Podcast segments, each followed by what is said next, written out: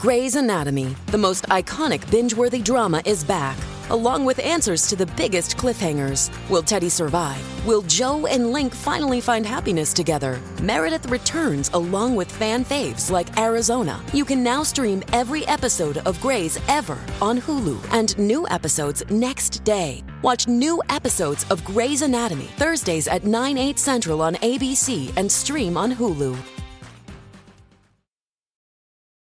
Fox News lost to CNN. That's right. Sorry, Brian Kilmeade. Uh, your ratings in the key demo are lower than that of Anderson Cooper's. CNN, they must be screaming and celebrating and high fiving each other after this major blunder. Tucker Carlson's out. The ratings for the 8 p.m. slot on Fox News have dropped by about 50%, and in the key demo, they've fallen to third place. Now, to be fair, they're still winning in terms of general audience, but from 3.3 million viewers down to 1.7, and in the key demo, less than CNN. Ooh, Wow. Talk about embarrassing. So uh, we'll, we'll get into that story. Plus, we got a bunch of other political political stuff happening, but we'll just jump to it. Before we get started, however, my friends, head over to timcast.com. Become a member to support our work directly by clicking that Join Us button, and you'll get access to our members only Discord server where you can hang out with like minded individuals, and you will also get access to the members only uncensored show Monday through Thursday at about 10 10 p.m. They go live on the front page of the website. And if you sign up for at least six months or at the $25 per month level, you can submit questions and potentially be a caller coming onto the show and hanging out with us and asking us questions. We do about four or five every night. It's the most fun, I say. And so we really do appreciate your support. So smash that like button, subscribe to this channel, share this show with your friends. Joining us tonight to talk about this and so much more is Steve Krakauer. Hey man, great to be here. Appreciate A- it. absolutely. Who are you? What do you do? Yeah, so I'm a journalist. I've had a lot of different jobs over the last uh, 15 years or so. Most recently, I just wrote a book, Uncovered How the Media Got Cozy with Power, Abandoned Its Principles, and Lost the People. Tracks how corporate media just completely went off the rails over the last seven years, and uh, and you know really tried to uh, interview a bunch of people, not just my opinion, but uh, talk to 25 people on the record. Uh, everyone's on the record, no anonymous sources, including people like Tucker Carlson, reporters at uh, the New York Times and other places. Uh, and you can follow my my media writing on a, every weekly basis. Fourthwatch.media at Substack, and my day job. Normally, I spend my time as the executive producer of Megyn Kelly's show. Oh, wow. Well, there you go. That's a lot of stuff. That's interesting, uh, considering the media is collapsing. Yeah. ABC News uh, got, is getting rid of Nate Silver. BuzzFeed News is gone. Don Lemon's gone. And Tucker. So thanks for hanging out, man. This should be fun. Uh, happy, happy to be here. Really honored. Right on. We got the uh, Potato Man himself. This is unbelievable. I, I'm, I'm just going to get up and leave at some point. It's going to be Kanye all over again. I'm I thought, I thought that was your thing. I thought you liked being called the Potato Man. I, I've told you repeatedly never to address me in such a manner again. And I'm constantly insulted. Ladies and gentlemen, my name is Seamus Coughlin. I run a YouTube channel called Freedom Tunes where we make animated cartoons. We're going to be releasing one tomorrow about the Tucker Carlson saga. I also run a podcast on Rumble. It's called Shamer. If y'all want to go check that out. And uh, I look in, I, I- I'm just looking forward to the show and to schooling Tim with some facts and logic about his anti-Irish bigotry and having a great conversation with everybody else. I am Irish. and yet you're self-hating. It's a sad thing. Adrian Norman's back.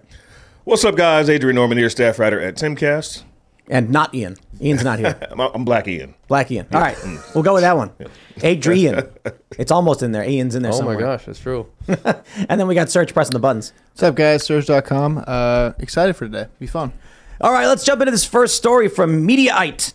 Cable news ratings Tuesday, April 25th. Fox News wins 8 p.m. in total viewers, but lands third in demo. I love how they kind of bury the lead. You'd think they'd headline this similarly to what we did. Check it out.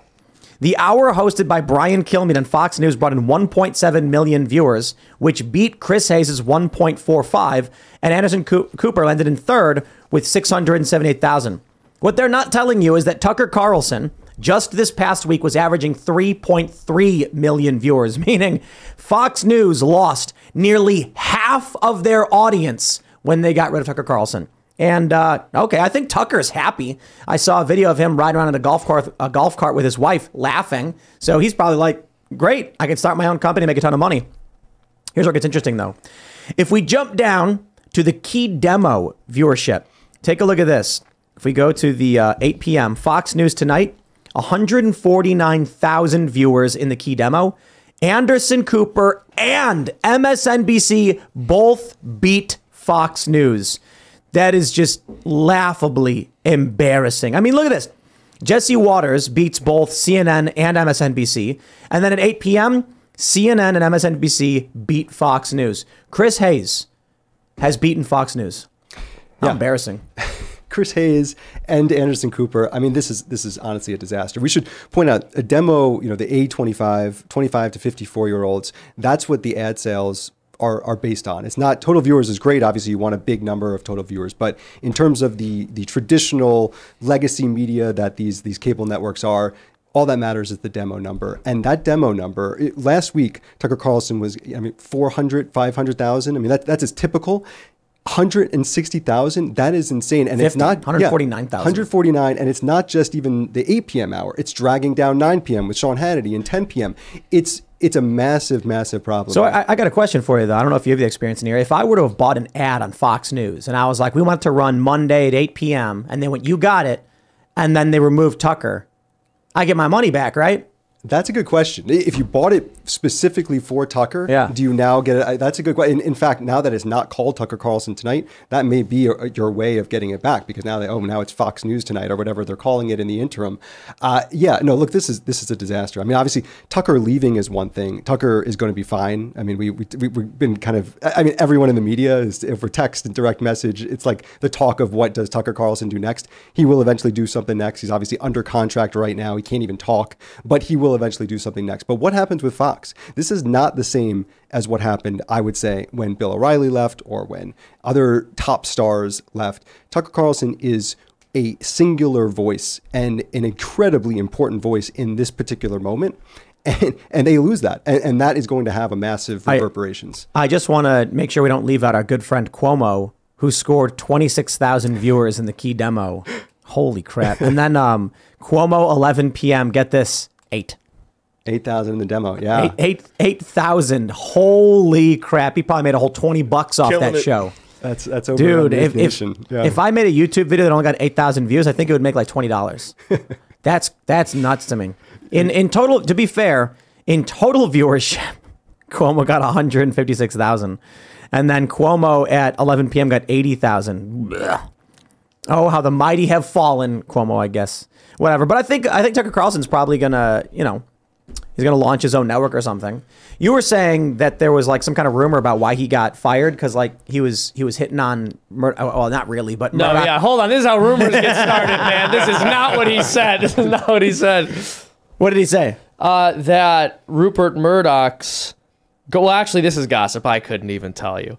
But basically, I'll let you tell No, the well, story. Look, it has been Uh, reported. In fact, it was reported even before Monday when this all you know shit hit the fan and Tucker was gone. That Rupert he had dinner with Rupert Murdoch and Rupert is now now ex fiance who apparently uh, the reporting uh, is that, you know from weeks ago. Again, this is not related to Tucker getting fired. The reporting is that the fiance was like obsessed with Tucker Carlson, called him like this gift from God. And as we, uh, the only reason Tucker Carlson is no longer on the air at Fox is because Rupert Murdoch soured on him for one reason or another. Who knows exactly what that reason is?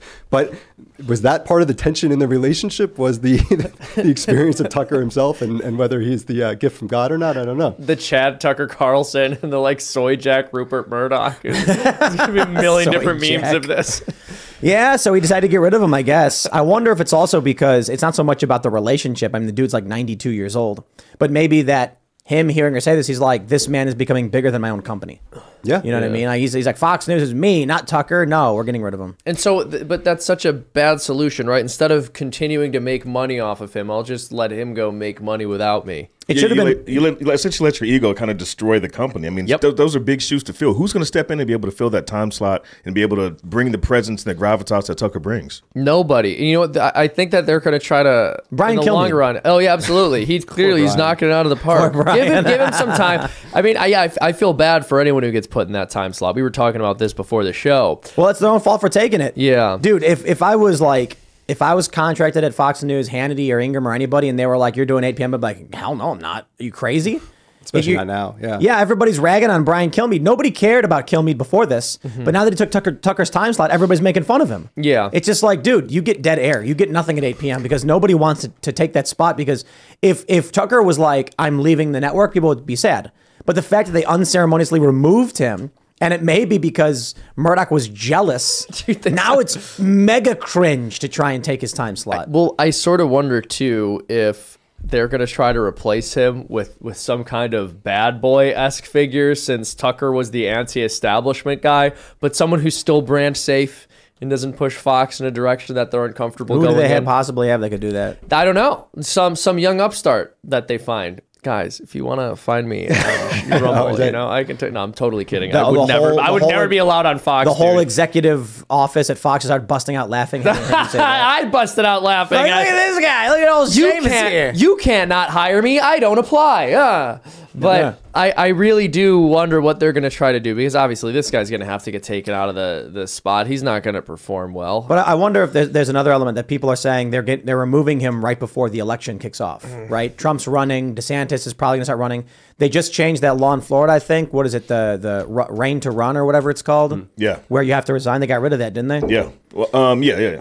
So yeah, it seems like DeSantis is going to run, and Tucker is a powerful voice propping up candidates like Trump or DeSantis. Now he is not there. Right.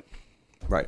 Yeah. Hey guys, it is Ryan. I'm not sure if you know this about me, but I'm a bit of a fun fanatic when I can. I like to work, but I like fun too. It's a thing. And now the truth is out there. I can tell you about my favorite place to have fun Chumba Casino. They have hundreds of social casino style games to choose from, with new games released each week. You can play for free anytime, anywhere. And each day brings a new chance to collect daily bonuses. So join me in the fun. Sign up now at chumbacasino.com. No purchase necessary. VGW Group. Void were prohibited by law. See terms and conditions. 18 plus. Tucker is look. It, I mean, I've interviewed Tucker Carlson for about seven or eight times over the course of the last 15 years. I've known him since 2008. He is, you know, in in my book Uncovered, he talks to me about the fact that he was Hunter Biden's neighbor. I mean, this is a guy who was in the establishment in that way. Uh, was was he, the first chapter of the book is about Hunter Biden's laptop. Tucker tells me I knew it was real from the minute I saw it because I have emails with me and Hunter Biden talking Oh, about wow. trying to get sober. Yeah, so he was So he was in, that in the world. he was in the laptop. He was in that world. He was in the laptop. Yes, in Wow. that the world, in the laptop. You know, a guy who who knew the Biden family. I mean, he tells me in the book that he knew Biden has dementia because he's heard from Biden's family that he had dementia. This was before he ran. So this is a guy who was in that world and then became the turncoat in a lot of the same ways that Trump did in the New York media scene. And so you're not going to be able to find that. You're not going to be able to get the guy who knew what was going on in DC, who knows all the same people and can expose that the left and the right. I mean, he goes after the right harder than anyone else on Fox. And if you're looking for a reason why you want a guy like that to not be on the air for the next year, which is like the length of his contract, there, there's your reason. I mean, he, he is someone who's a total differentiator from the establishment voice that's on the right or, or anywhere else. And he's a in the threat to the entire establishment, left and right. He, he's, he's done it in the segments on COVID, on military policy, on the expansion of government throughout the years. I mean, he's a guy that can sort of bring down the entire house, just like Donald Trump. Right. Mm-hmm. yeah, a lot about China too, that the media generally doesn't want to go near. Yeah, I mean, look in the Dominion texts that came out, which were embarrassing for sure for for for Fox. I mean, obviously they settled the Dominion lawsuit. The texts come out. He's really rough on Trump. I mean, he's calling him like this evil guy essentially. And he was, this was the post-election period, and and these all come out. You would think, oh, that that should be embarrassing. And then two weeks ago, he's sitting down with Trump for an hour-long interview in Mar-a-Lago and and praising him in some ways and pushing him in other ways. But this is a guy who can do can do both those things. He can be critical. He can be. He has the credibility. Trump, it will go. I mean, he was just interviewed about it. What, what do you think about Tucker losing his job? He's sitting there praising him. This is a guy who's calling him essentially evil in these text messages that are coming out in the wake of the 2020 election. So you lose something massive by not having a voice like that. A guy who can it really cannot be replaced. I mean, the the, the legacy media industry is every single day. Even if they were doing everything right less and less people are watching traditional TV. Less and less people are Yeah. are finding that. So when you're not going to maximize the time you have left by getting someone who is a star, a, a bona fide star, and you take them off the air, w- w- you, you're you're really just you're, you're, it's the end of it. Ladies and gentlemen, just a few moments ago, around the start of this show, Tucker Carlson posted a video on Twitter that says, Good evening. I have no idea what he's going to say, so I hope we don't get banned. Here's what he said. Good evening, it's Tucker Carlson. One of the first things you realize when you step outside the noise for a few days is how many genuinely nice people there are in this country. Kind and decent people, people who really care about what's true, and a bunch of hilarious people also. A lot of those. It's got to be the majority of the population, even now. So that's heartening. The other thing you notice when you take a little time off is how unbelievably stupid most of the debates you see on television are. They're completely irrelevant. They mean nothing. In five years, we won't even remember that we had them. Trust me, as someone who's participated. And yet, at the same time, and this is the amazing thing, the undeniably big topics, the ones that will define our future, get virtually no discussion at all war, civil liberties, emerging science, demographic change, corporate power, natural resources. When was the last time you heard a legitimate debate about any of those issues? It's been a long time. Debates like that are not permitted in American media. Both political parties and their donors have reached consensus on what benefits them, and they actively collude to shut down any conversation about it. Suddenly, the United States looks very much like a one party state. That's a depressing realization, but it's not permanent. Our current orthodoxies won't last. They're brain dead. Nobody actually believes them. Hardly anyone's life is improved by them. This moment is too inherently ridiculous to continue, and so it won't. The people in charge know this, that's why they're hysterical and aggressive. They're afraid. They've given up persuasion, they're resorting to force. But it won't work. When honest people say what's true, calmly and without embarrassment, they become powerful. At the same time, the liars who've been trying to silence them shrink and they become weaker. That's the iron law of the universe. True things prevail. Where can you still find Americans saying true things? There aren't many places left, but there are some, and that's enough. As long as you can hear the words, there is hope. See you soon. And uh, he was he was talking about us. That was uh, all about Timcast IRL. Yeah, where, where can you find the truth? It's, it's right here. Was he in a sauna? I bet you he had a that's his, studio on. that's his studio. I'm pretty sure. I think it's in Maine or something like that. So uh, that was awesome um, to hear from him. He's right about all of that. And it's really amazing to see that he's become this like populist. You know, there's that viral meme we played last night where it shows him in the political compass for author- authoritarian right. And he's like, the more that they have you talking about race, the less the less time spent is spent asking about class. Why rich people? And then it shows him like shifting to the left and starts playing this communist anthem. Yeah. So I don't know. What do you guys think, man? Uh, it, it was fairly vague. I know that he can't say a whole lot because he's he's going through that contract stuff. I, I mean, the thing is pretty. Um, it, it's pretty on brand for how he's been for the last God knows how many years. I mean, it's just it's classic Tucker, um, without the, the high pitched laughter. But I mean, I think it, it's it's it's again. Maybe he's just sort of trying to flex a little bit and show that he's going to be fine and be able to, to to operate on his own Yeah. without having to to go to a network. I mean, who's going to write? Good write? evening, it's Tucker Carlson. It just One of the first started things- automatically playing again. Like who's who's going to write him a check? Who, who can afford to pay him? I mean, is, is Boreing going to offer him five hundred million dollars to come over to Daily Wire? Like his best move is to sort of do his thing, and I, I think we'll probably see more content coming out just independently from him because he's able to do it. And like you said earlier, he he built Daily Caller, Yeah. and he's perfectly capable of building another network and, and being his own man and not having to be a slave to any anybody I mean, affiliated with the does establishment. does does he still own the Daily Caller or something? I, he sold out, He I sold believe. his shares, sold what, it? last Only year? recently, yeah, pretty recently. No, I mean, well, first of all, this is just like the quintessential Tucker Carlson, right? It's 8 p.m. when his show starts, when Brian Kilmeade is filling in for him and no one's watching, and he drops this on Twitter and gets everyone talking about it. Um, That's awesome. So that's, He's already that's got almost more viewers than Kilmeade. He's got 107,000 views on this one video he just posted. I mean, that's the thing about the internet versus TV anyway. You get more views on a snippet little video. He could put up a video on TikTok and get more views. yeah, Absolutely. Tucker, and that's what I think his next move is. He's going to start doing TikTok dances and stuff. All right. So it's about, yeah. Yeah, that's that's what we've we've all wanted to see is We've is hoped for. Yeah, he's already got 242,400 views Oh my God. on this video. And uh, I'm assuming it's Twitter, so it's mostly key demo. Right. And Brian Kilmeade only got 149. I, I feel bad for Kilmeade, man. I got no beef. You know, but like, what are you doing? But this is also like the shift, right? I mean, yes, traditional ratings, there's not exactly apples to apples with, with views on, on YouTube or Twitter or whatever. But that that is a, a very very small number. I mean, it, not it wasn't that long ago that that three million number at Fox was five million. Uh, you know, we're talking about five years ago. I mean, it was just the the way the audience is shifting is is happening. But but yeah, look, Tucker started Daily Caller in between his time at MSNBC, MSNBC, which is you know kind of funny to think he was a, a host on MSNBC. He gave Rachel Maddow her start. I mean, this is a guy who has had a very fascinating career starts Daily Caller. I, I remember I interviewed him in 2010. He had bought KeithOlbermann.com. He, he found out that KeithOlbermann.com was, was available for sale. and so he buys it. He, he gets the email address keith at KeithOlbermann.com. And just to, to fuck with Keith, he like he, he starts emailing people as if he's Keith Olbermann to start scaring people. I interviewed him about it. And he's just talking about how he's the most hated man in the building. I mean, this is Keith still at MSNBC. So he just uses it. He's, he's funny. He's smart. He's different. And uh, look, I mean, apparently now he's he's free to at least drop some videos every now and then. Did, so. wh- wh- did you hear this thing about this woman accusing of sexism? Yeah. She was his, her, his old booker said that he he like he and others destroyed her. We have this story from the Post Millennial. I saw this on Twitter. Ex producer suing Tucker Carlson has never even met him. what the? How do they hire these people? Yeah. Like, does does Fox have like a vetting process where they're just like, right this way, sir, and walk through the door, and that's it? They're like, do you agree with us? You- We don't know. Okay, well, come on in.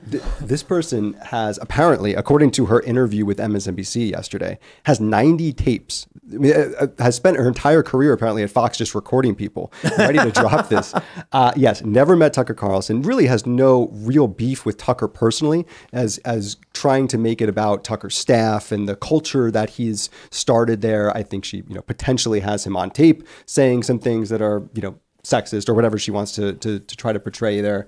Uh, she also don't buy it. No, no, no. Of, of Did course. you did you see those? Uh, they're saying they got secret recordings of Ted Cruz. Oh yeah, I think from her. Saying yeah. what? And and and Ted Cruz, he's he's saying something. Yeah, uh, probably he's talking to Maria Bartiromo, and he's like, he says something to the effect of, if there's gonna be some kind of challenge to the election, then you've got to have an actually an actual sanctioned commission that reviews the evidence, and then if the evidence is there, you present it. That's what he says, and the left is like, he's trying to overthrow the election. It's like. It sounds like Ted Cruz is trying to stop them from doing it, being like, no, no, no, you got to go through the formal formal process and get a, a, a, a commission set up before you can do any of this. And they're they're using Ted Cruz resisting this stuff as evidence he was in favor of it. Yeah, uh, honestly, you d- just to stick with Tucker for a second, the the person who was the strongest against the election fraud stuff on the air at Fox was Tucker. Tucker Carlson. I mean, Right. he he did a 15 minute monologue that was really powerful. That just completely obliterated Sidney Powell. Why won't Sidney Powell come on my show and talk about this? I'll give her the whole night. I'll give her the whole week. She won't come on. We've asked for evidence. She won't show it. We're telling you this because it's true. I mean, that's the kind of person he was. And and separate from that, just the entire we're still seeing this now it's three years later everything that can be part of the what i would call the trump addiction in the corporate media which i, I think all of this election stuff is they, they're going to try to make the story of ted cruz's comment that's like the most ted cruz thing possible i mean it's just like this lawyer who's talking about oh Yeah. well you know like You got to have a commission. like, oh, he's yeah, trying, oh he's trying yeah to it's steal insurrectionist It's Yeah. like- He's, li- he's literally describing a process. Like he legal- wants to take over the government. Like okay, He's demanding hard evidence mm-hmm. and a formal hearing to over to look at the evidence. Yeah. And their immediate response is it was a coup attempt. Yep. Right, but this is why people don't trust the, the corporate media. I mean, it's it's honestly, I, I, I write about this a lot in, in Uncovered. It's like th- there's there starts with the seed of something, whether it's you know the Steele dossier, RussiaGate. The media covers something in a specific way. I call it glance journalism. Like you you get it at the glance, an initial story, and then they just move on to the next thing. And and they never go back and start to correct it. They're they're so addicted to to Trump and to anything that's kind of the ancillary, the January sixth or the election fraud stuff. So addicted to it, and the average American, left, right, or center, is not in that same mindset. I mean, they are not just completely addicted in the way that the, these media people are. I I've talked to people that. Uh, could not sleep that had to take pills because they were were just just so overcome with with this feeling that they're in this existential fight with Donald Trump during the Trump presidency. And and, and it made them completely put the guardrails of journalism out when they tried to to try to take him down. And it was so obvious to the audience. And to this day I mean they have not learned a single lesson. No, I think they were driven insane. yeah. And I don't think it was Trump. I think it was social media algorithms because there's there's no real reason to be so mad at Trump. Yeah. Like any reasonable person who's like, man, like if you were looking at Trump and you genuinely didn't like him because you like didn't like his policies or his attitude, you wouldn't be screaming that he was Hitler. You would just be like, ah, I don't like this guy. Yes. But they they got driven to the extreme end because the internet was screaming as loud as possible in their faces. Exactly. So, for example, with somebody like Joe Biden, I mean, I detest absolutely everything the man stands for. I don't have to take sleeping pills because he's a president. It's it's insane to have such a small, petty outlook on life. My goal is to go after this person and take them down. For some bizarre reason, they saw him as the embodiment of every principle that they hated, despite the fact that he was basically a New York Democrat in many ways, at least with respect to his economic policy decision making. He was more socially conservative, but even there, he was like somewhere between center right and centrist. This was not some far right political leader. And even if he was, to be, even if he was, you know, on the actual right by American standards or far right or however they would have defined it, to not be able to sleep over the guy, you're out of your mind. let, us talk about let's talk about some presidential prospects from the post millennial. We have this story. Greg Gutfeld jokes Tucker Carlson Carlson will run for president after leaving Fox News. Granted, he's joking. He said in 2024 it will be Susan, uh, Susan Rice versus Tucker Carlson, and uh, then you can see that uh, post millennials got some some what is that C- CSS code or something. That's just I'm going to highlight that so that Libby sees it and goes, God, crap. Libby, what are you doing? The Gutfeld host made the comments while appearing on Fox News, the five alongside other Fox personalities. The panelists then brought up Democrat Susan Rice, President Biden's White House domestic policy advisor, who announced she would be departing from her post on Monday, which had the Fox News personalities predicting she would be a contender in the 2024 election. So he's kind of joking, but kind of not. And I'm wondering now, somebody. So the conversation is is Trump Carlson 2024. But then there was a question. I don't know if it was, was you were asking it, Adrian DeSantis Carlson, maybe. that'd, be, that'd be a ticket. Now, here's the thing. If the Republican primary is between DeSantis, Carlson, and Trump, I'm a happy man, right? If these are the kinds of candidates we're getting, because look at what it was back in 2016, right? Trump was the only person who had politics that Well, were remotely hold interesting, on. We were- besides, I guess, Ron Paul. We who I like- almost Rand, had. sorry. We were very, very close to fixing the system and getting everything done right. With Lucky Land slots, you can get lucky just about anywhere. Dearly beloved, we are gathered here today to. Has anyone seen the bride and groom? Sorry, sorry, we're here. We were getting lucky in the limo and we lost track of time. No, Lucky Land Casino, with cash prizes that add up quicker than a guest registry. In that case, I pronounce you lucky. Play for free at LuckyLandSlots.com. Daily bonuses are waiting. No purchase necessary. Void where prohibited by law. 18 plus. Terms and conditions apply. See website for details. With Jeff. exactly, Jeff. You look, I mean, you knew where I was all, going before I all- said it. all we have had for for years and years, decades, are these boring establishment candidates who just want to go along with whatever. But their we got that donors tell meme of Jeb with the entire map turning yellow. I don't Jeb. disagree that it, we should have picked Jeb, but we missed our opportunity. But it's to be real, to be real, Jeb is the one that got away. There's no getting Yeah. Jeb back. Yeah, he's it's- it's gone. He's out of our life. I thought where you were going with that was being serious about it because honestly, we almost got Trump versus Bernie in 2020. Oh, right. And and Yeah, seriously. I, I mean, I, I like it's it's still amazing to me that we didn't get Bernie. Bernie was Well, clearly look. the front runner. Bernie was leading the charge against the Democrat establishment Yeah. and then got to the DNC, stopped, turned around, and said, You are all trespassing and you must leave. so it was like he let everyone there and then just immediately joined with Hillary.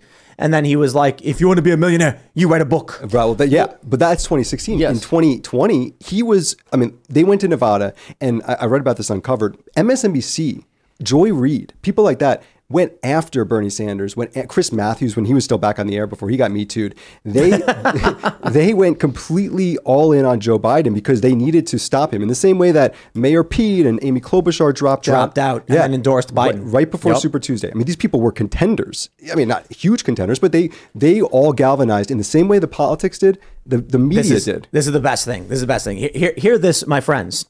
So Buttigieg drops out of the race, endorses Joe Biden. Why? It's obvious. They were siphoning away votes. They were breaking the, the, the moderate vote, and Bernie was then taking the lead. If Klobuchar, Buttigieg, if they drop out and endorse Biden, Biden gets a big bump, beats Bernie Sanders. Mm-hmm. Likely what happens is that Joe Biden goes to them and says, I will make you a deal. Pete, you drop out, we got a job for you. Mm-hmm. He says, okay, you got it.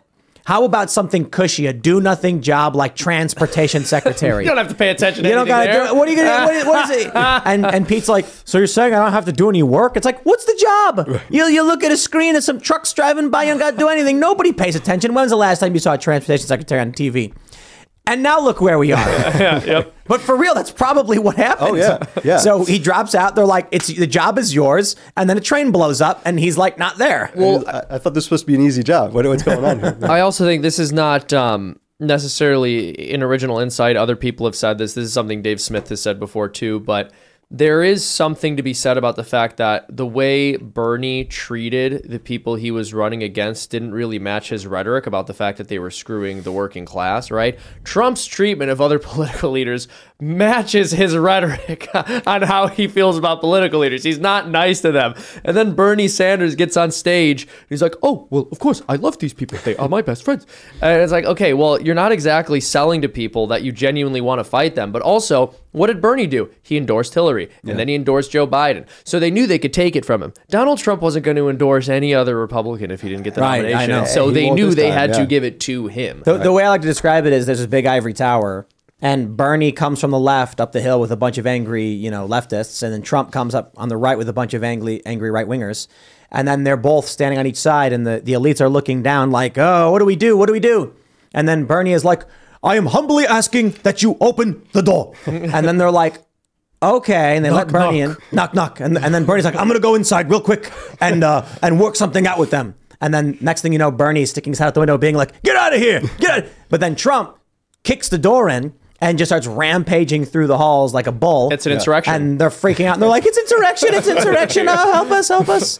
And then Tucker Carlson releases the security camera footage of what happened after they broke down the door of the Yeah. castle. And then Bernie's running away with them. Yeah. It's like Ber- like the, the Bernie m- becoming a millionaire is the perfect example of what's wrong with Bernie Sanders. Yes. When when he, he has what four houses, three three Something houses, like that. Yeah. What was his recent book? His book was like "Why It's Wrong to Be a Millionaire" or something like that. You know, it's like He stopped saying millionaires Yep. When he Billionaire, yeah. became one. Right. Yeah. he was like the millionaires and the billionaires. Then he became a millionaire and he stopped saying it. And I'm like, Bernie, you don't have to stop saying it because you're rich. There are people with 999 million dollars. Right. Uh-huh. You can make that point, but he's a he's a grifter. Yeah. So that was it. That what talk about a letdown. Well, and he said, "Look, when you write a best-selling book, you can be a millionaire too." As if the publishing industry doesn't follow the same mechanisms that socialists criticize in other industries. Like, well, what about the logger who cut down the trees that was that were then turned into the paper, Bernie? And what about the people operating the printing press? Like, why don't they all get an equal share in the profits of your book? The World Why is it Socialist just you? website called Bernie Sanders a nationalist capitalist.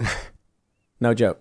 What They- is it? they- The World Socialist website called Bernie Sanders Oh, a man. nationalist capitalist. Wow. because he's in favor of capital capitalist structures, even though he's fair he's far left, he mm-hmm. still is Yeah. talking about capital structures, and he wants to secure the borders so that he can protect workers. He had a quote at a rally where he said, "We can't have open borders. My God, the people they would all just flood in." And then they were like, "How dare you, you nationalist capitalist!" Didn't he call it a Koch brothers scheme? Yeah, In Having 20, open borders? 2015, Yeah. he said open borders is uh, a Koch brothers proposal to get cheap labor. I mean, it's it's amazing to me how Democrats claim they're in favor of unions. They know that a scab entering into a workplace when they're not a member of a union could drive wages down. But when you place that or abstract that onto a national scale, they're unwilling to recognize that that's true. Well, wait a minute. What about like the literal union that we call like the United States of America? Don't you think someone entering into our union who isn't playing by the same rules and isn't becoming a registered member, taking jobs, might lower average wages for the people who are already in the country? But for whatever reason, the principle stops operating there. Yeah, that's why immigration honestly was the biggest issue, you know, cross party for Donald Trump. I think, um, but honestly, like I, I hate to go back to Tucker again, but another thing he said, it's like even Trump gets in there, and yes, he was totally anti-establishment, anti-elite. That's what got him in. But Tucker told me for the book that you know he gets in there and he puts Steve Mnuchin in Treasury, or or a lot of the people that he put in these positions, a lot of the things that he said, and this is some of the things that Tucker has been critical of Trump about more recently, is when he actually got in there, you still you okay, you drain the swamp, all that. And yes, he was he said the right things, but ultimately, how did he govern? There's still some criticism there. And I, actually, I think like a candidate who really wants to go after Trump for uh, from the right, Mm. like a DeSantis, I don't know if he's got it in him, would be to say, well, you got in there, COVID, whatever else, you know, border. Did you actually do what you said you were going to do, and and break up the the actual you know elite establishment that you that you claim to be doing? Somewhat, but only a little bit, Yeah. and not enough. Right. Not enough, but uh, enough to where I'm looking forward to Trump getting revenge with Schedule F.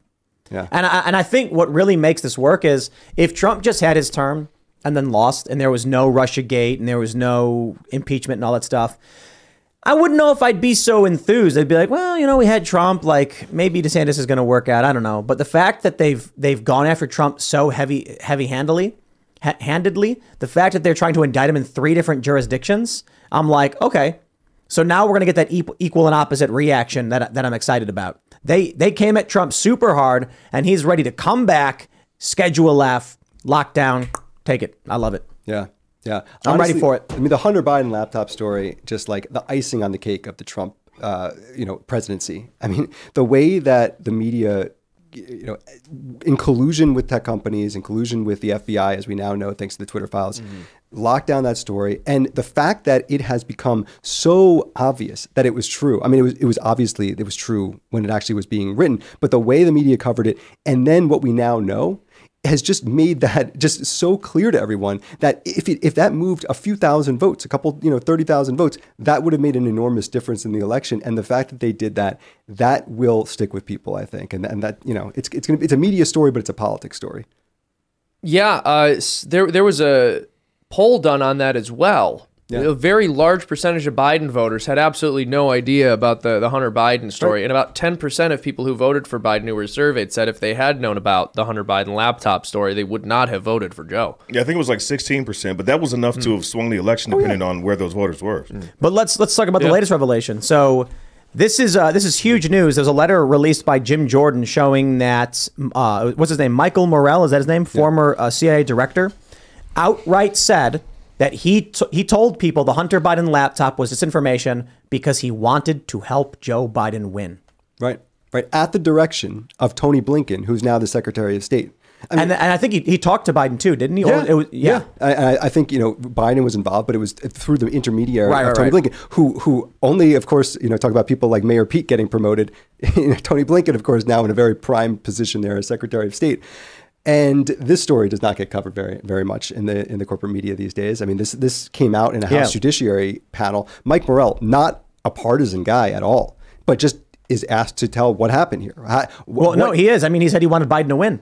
Mike Morell, well, yes, but but not you know he he was doing the bidding of of Tony Blinken, a, a, a trustworthy person. Let's just say that. I mean, th- this is not someone who's like you know trying to to right. I mean, to your point, a guy from the left is essentially admitting to what he was doing. Uh, yeah, the that story. I mean, again, a companion to the Hunter Biden lack of coverage, Hunter Biden laptop lack of coverage, was that story, which which you know the way that yes, CNNs of the world, and I've I've talked to a lot of people at CNN about this. Okay, you didn't say it was Russian disinformation, but you put that letter out there with people. They said that it was Yeah. 50 all the former agents. of Russian, Right. you know, and those people who you pay in many instances, people like Clapper and Brennan are getting paychecks from MSNBC and CNN. They're the ones who are telling you, look, looks like Russian disinformation to us. You know, we're the experts, uh, you know, experts again. Take a look at this. We got this story from the Examiner. It says Morell, who testified to Congress earlier this month about the laptop letter, said he thought now Secretary of State Antony Blinken wanted the baseless claims of Russian involvement in the saga made public. The former Obama acting CIA director told House investigators that before his October 17th call with Blinken, he had no intention to write the October 19th Hunter Biden laptop letter and testified yes and absolutely when asked if the call with Blinken, who was the top advisor for Biden's 2020 campaign, was uh, what was what triggered that intent in you. Morell also said in a recent transcribed interview with congressional investigators that it was his guess that Blinken called him to talk about the Hunter Biden laptop because the future Secretary of State wanted it out in the public that the Russians were somehow involved in the saga.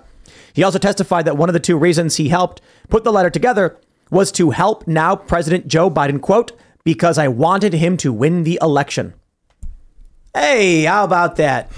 What a what a what a what a time to be alive, huh? Insane. And no punishment for blatant election interference. But, uh, you know, a question that I have is these guys weaponize this entire process to win the 2020 election, right? You got a bunch of former intel guys partnering with social media, uh, engaging in this in this clear manipulation of multiple systems just to get their guy in.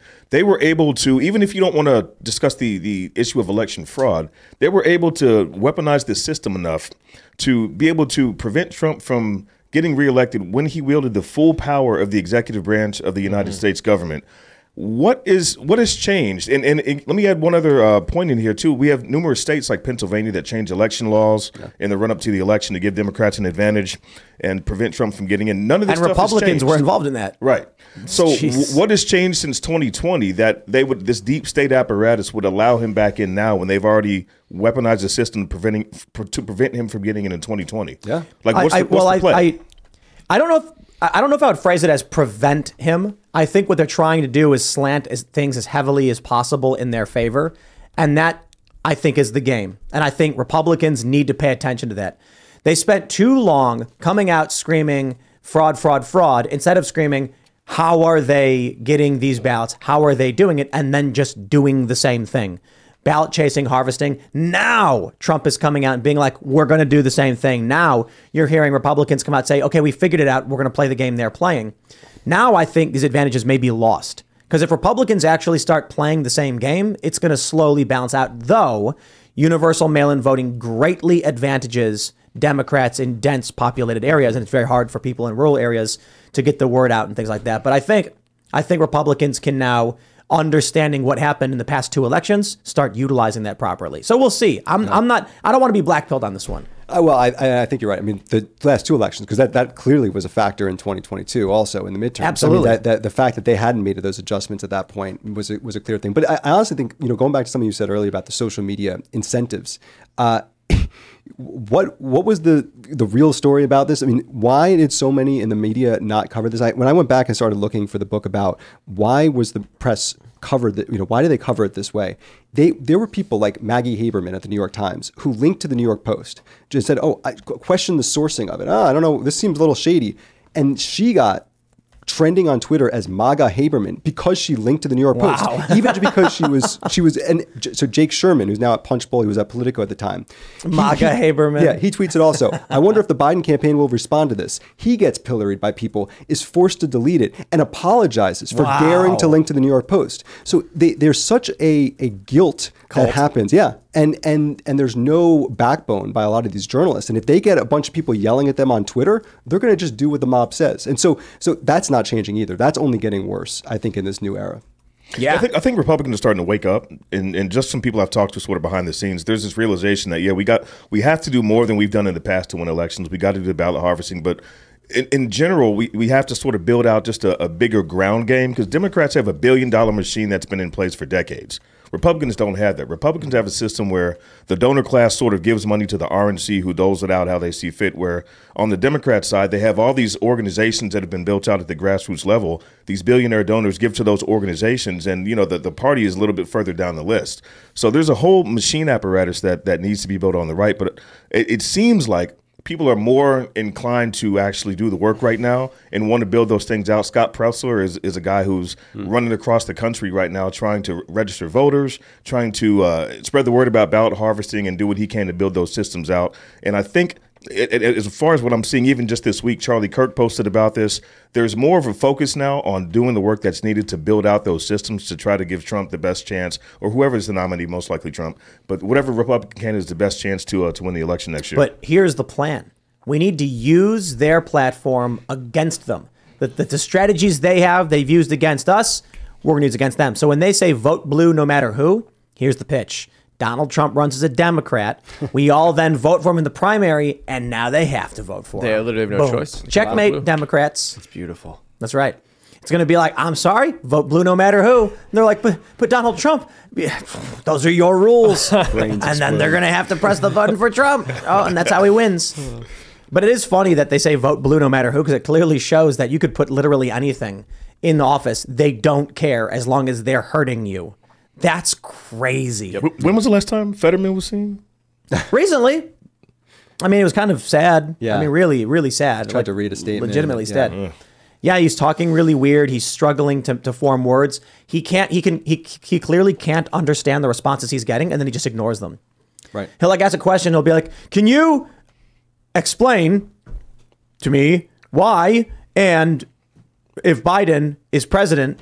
And then they say something, and he goes, "Now, have you seen?" And it's like, "Well, did you? Are you going to answer the first thing they said?" Right. Like he just boop, just didn't happen. I guess. Yeah, and that's with someone literally running around next to him with a screen in front of him that, that has the words, you know, the closed captioning happening, and, and still is not really comprehending. No, but that. And I'll take whatever they can get as long as not a Republican. Yeah, well, that, I mean, you got Biden now too, uh, right? running again, and it's like, really, are we doing this? I mean, this is. It's hilarious, dude. I don't think I don't think Biden can win. I don't know. I I I, I will I will be laughing come 2024 when I find out I'm wrong or whatever. but Biden had the COVID lockdown advantage. He didn't do anything or go anywhere. Mm. Now they're saying there's going to be no debates. Have you guys heard this? Yeah. No debates at all. None On either side. on either side. It's none. I just this is crazy. But whatever, I guess. Trump's going to try to get out of him, but I, I mean, there's got to be RNC debates. You know, he he obviously is a former president, but he's not the incumbent, so they've got to do RNC debates, and whether he's there or not, DNC, I, I could, if you really are have a feel that's Joe Biden, Robert F. Kennedy Jr., and Marianne Williamson, I could see them really just saying, yeah, you know, you're on your own. You know, it's going to be Yeah. it's going to be Biden here. Although, again, I I- I don't know how you galvanize behind a person that you have. I got idea- it. Yeah. Here's what we'll do. We will host the Democratic debates here at Timcast IRL. Right here. But what likely will happen is Biden won't come. But guess what? I am willing to bet uh, uh, RFK Jr. will. Yeah. And uh, so would Marianne Williamson. For sure. Yeah. And and if if we're like, look, we'll we'll do a legit, we'll get a forum, we'll get a we'll we'll rent a building, we'll get a you know an actual theater, we'll have anyone who, who wants to run. And the interesting thing is, these are prominent figures, RFK Jr. and Marianne uh, Williamson. But I wonder if any other establishment Democrat who wants to run would actually come. Yeah. Right? Is it isn't uh, who else is running? What's his what's his face? The the the oh, man, I don't know. On the Democrat side? Yeah, yeah, yeah, I yeah. feel like I don't know if there's any, anyone else. Um, Okay, round two. Name something that's not boring. laundry? Ooh, a book club. Computer solitaire, huh? Ah, sorry, we were looking for Chumba Casino. That's right. ChumbaCasino.com has over 100 casino style games. Join today and play for free for your chance to redeem some serious prizes. ChumbaCasino.com. No purchase necessary. Void where prohibited by law. 18 plus terms and conditions apply. See website for details. have you interviewed RFK? Yeah, uh, uh, yes, here we go.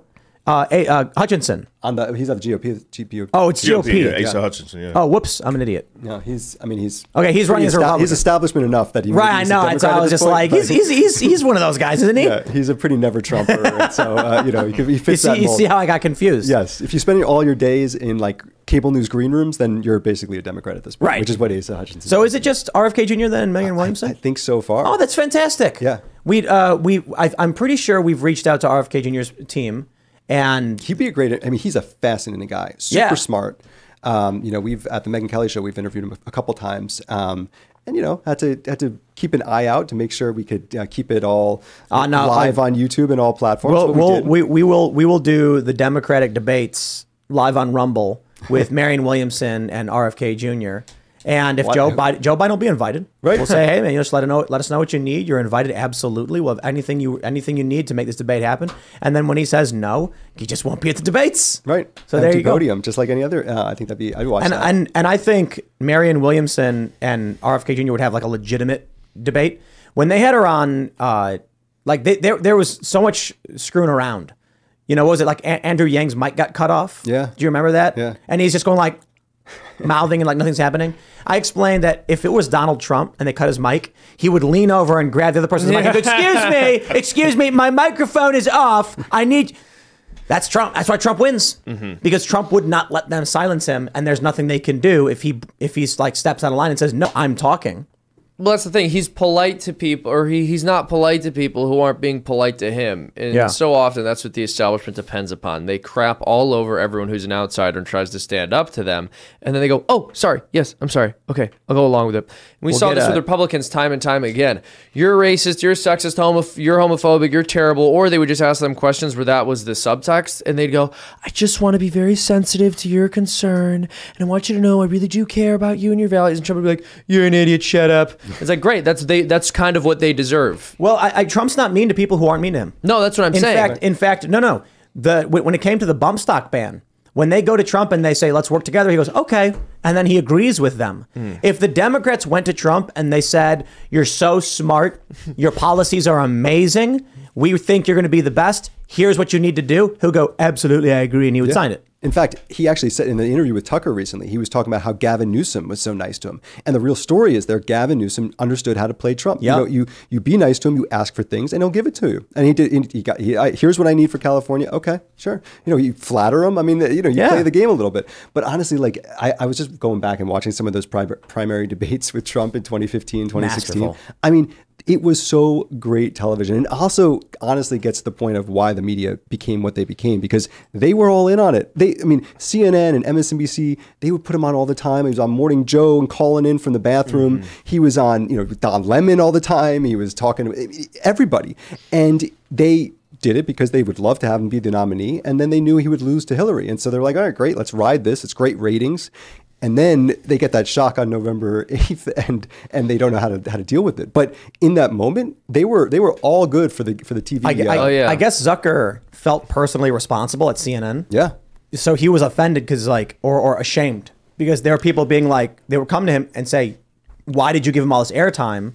And he was like, "We were making money." And so then Yeah. he made it his mission to just destroy Trump in the press. Right. Yeah, and it's hilarious because all they did was expose themselves as biased, destroyed whatever remaining credibility they had, and made people who already like Trump like him a whole lot more. Yep. Now, what I find so hilarious about the entire situation is that you're correct that people who flattered Trump seem to get ahead in some sense, and the left could have very easily played him in that way. But because their TDS was so strong, it was like this perfect storm where this weakness of his couldn't really be exploited by them because they were too deranged. They were Yeah. too histrionic over it, and they were freaking out and screaming, ah, it's Donald Trump. It's like if you if you were just as dishonest as you always are and tried to flatter him, you might have been able to get some of the things done that you wanted to get done, but you're not capable. Uh, and I say one other thing about Jeff Zucker because it, that's that's what makes it so unique about Donald Trump. I mean, Jeff Zucker and Donald Trump go way back. You know, he- Donald Trump made Jeff Zucker at NBC because of The Apprentice. It was a huge hit. Jeff Zucker had no hits before that when he ran NBC. He was Jeff Zucker was one of the many media members who were at Donald Trump's wedding to Melania in 2005.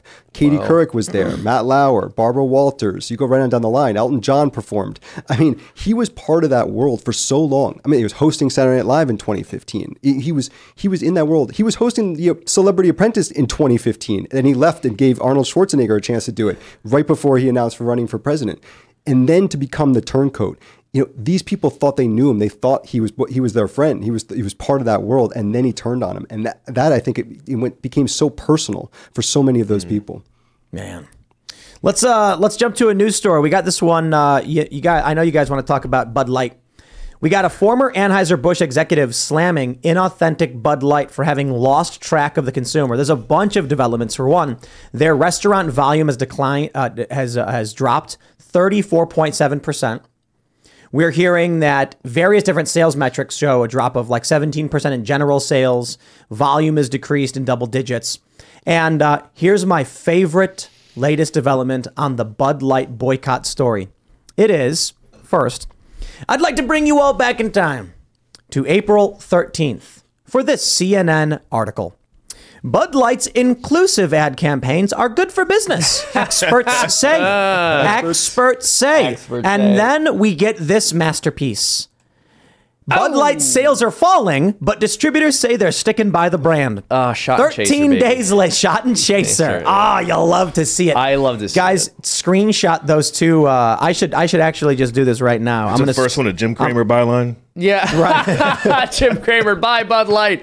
Um, this is hilarious. So they'll make statements like this Inclusive ad campaigns are good for consumers. Okay, this is circular. Yes, if an ad campaign is truly inclusive, as in it is maximally appealing to the largest base possible, then yes, it's going to be an effective ad campaign. Clearly, okay, clearly, Bud Light's ad campaign was not inclusive. Right. It was not inclusive because they alienated their own viewers. So let me give you an example. Name an incredibly controversial group of people.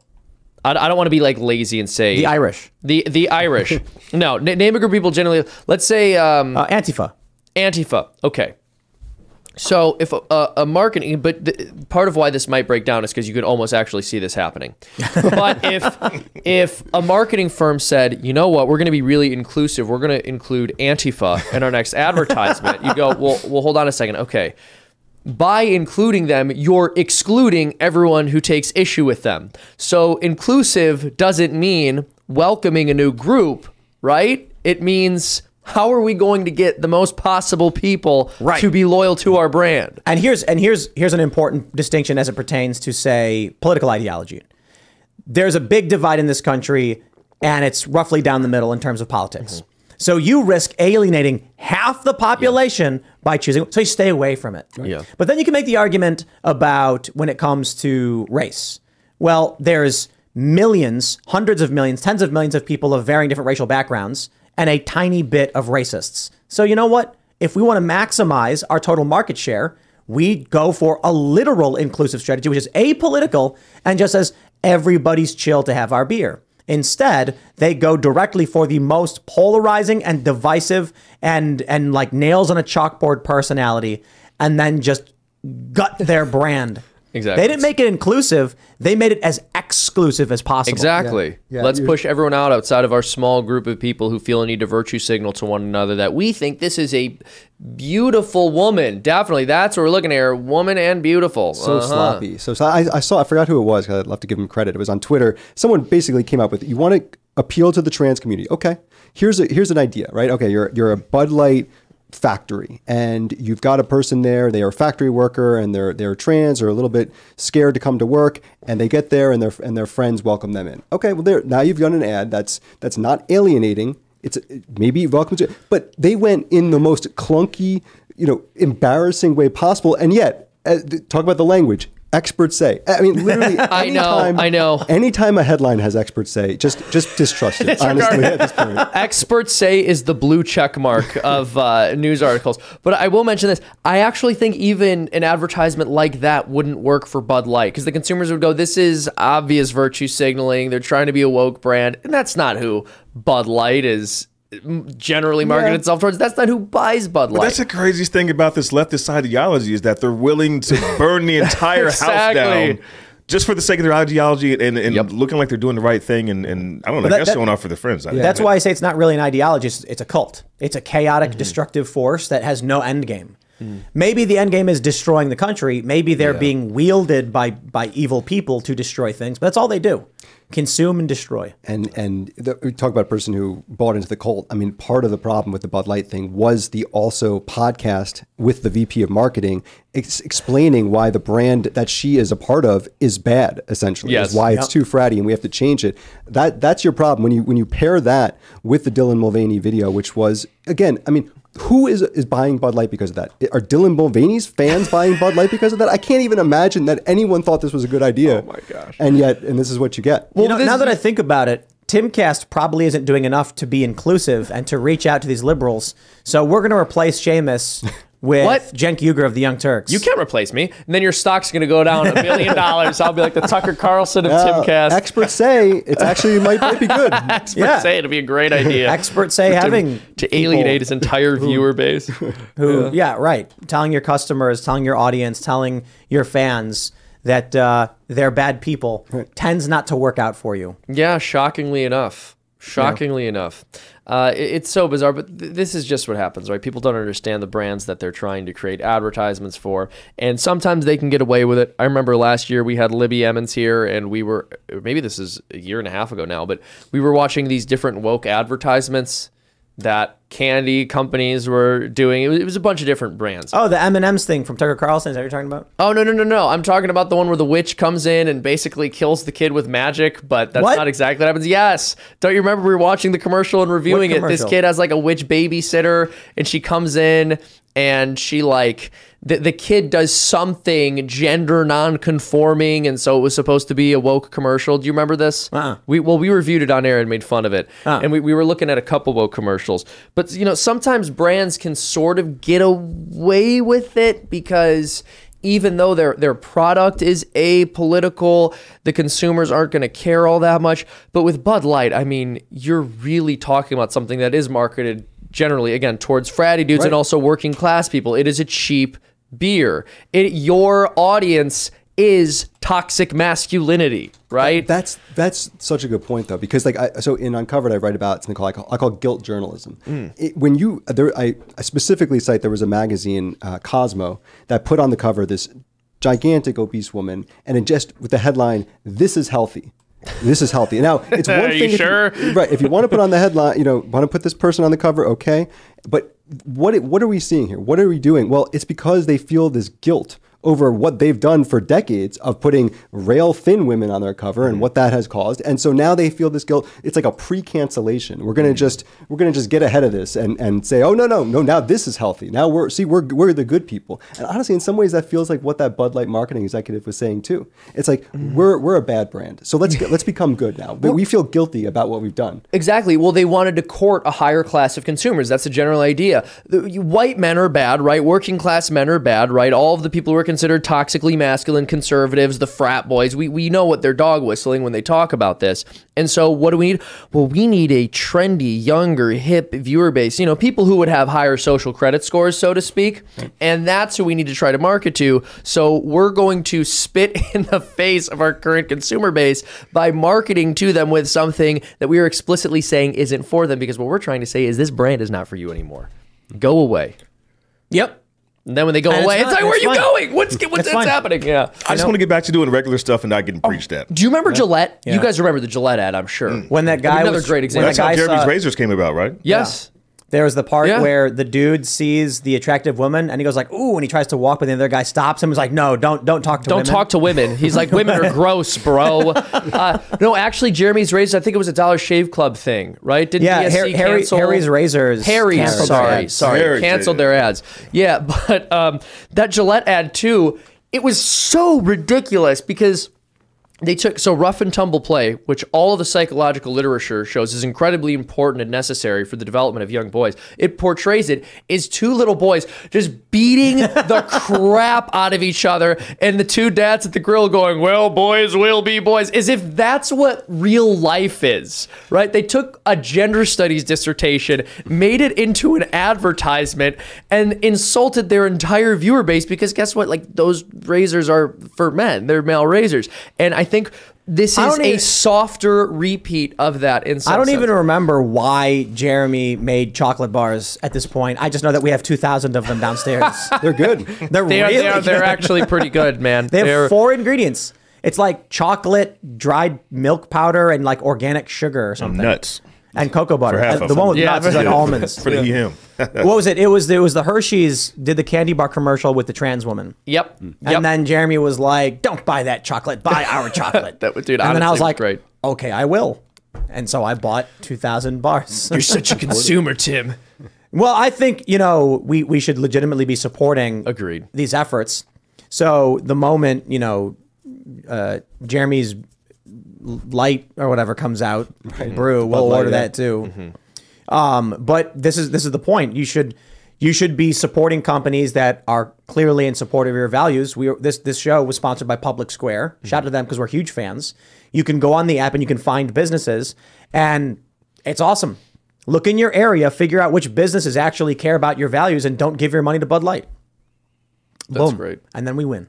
Yeah. Well, for so long, conservatives have been so reluctant to do that. One massive flaw with the right. People view this as a strength. It's not as much of a strength as they think it is. One massive flaw on the right is this almost this this odd desire not to alienate everyone, right? And so the left will claim they don't want to alienate people, but then obviously they shun anyone who steps out of line even slightly.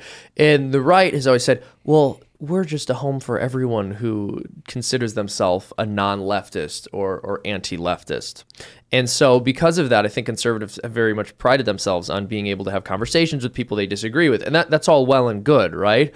But I think for a while there was this stigma that if you as a conservative didn't tolerate everything the left was doing, then you were just as bad as the left. And I'm glad conservatives are stepping out of that and saying, you know what, we can and we should boycott these brands, and there actually is something we can do about this. It, it is weird how the what what was it? I was uh, what was it? Uh, um, Sticks X and Hammer put out. He made a meme and it was so amazing. And it said the actual political party. Uh, let me let me pull this up. Shout out to Sticks. I got to pull this up. It was too funny.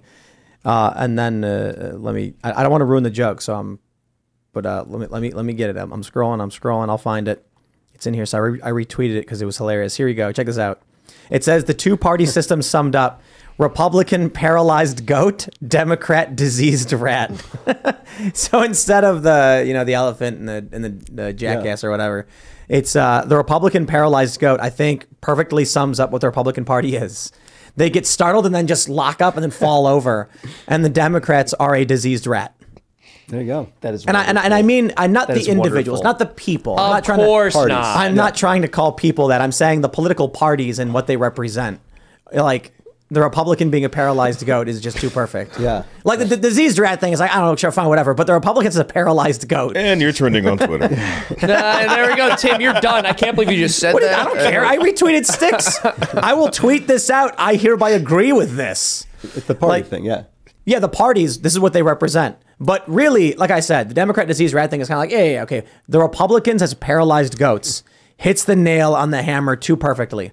That's what they are. Yeah. Something startling comes out like, ah! Yeah. and they fall over. Paralyzed goat. Shout out Stick Sex and Hammer 666. That was a really good one. But that but that's why it's it's so, been so difficult to win culture war battles. However, disaffected liberals have aligned themselves with the Republican Party. Exactly. And now there is for Republicans a fighting chance. So I still look at it like this. We, we were at the Turning Point USA event. We were the only ones there, Steve, except for Steve Bannon, who, who weren't wearing we weren't wearing suits. Everybody's up on stage wearing some kind of suit. Yeah. And then we show up and we're just like, I don't know, wearing what we wear. Looking like schlubs. Yeah, it was a, well, it was a that's the black tie event. Yeah, sure. So this this is what I think. It, these young conservative types, these you know, look, man, if you go to a bunch of high school kids wearing a suit and you're like, "Hello there, fellow kids," they're gonna be like, "Yeah, okay, what?" Well, You got to be a reg- you got to be like relaxed and mm-hmm. casual, you know. there's clearly a realignment. I mean, uh, Yeah. happening. I, I, I, I, how many people that are that are fans of the show probably you know consider themselves potentially conservative, but not Republicans. I think that there's there's a lot of people that that are in the culture today that are seeing the, where the left is going and saying that's not me.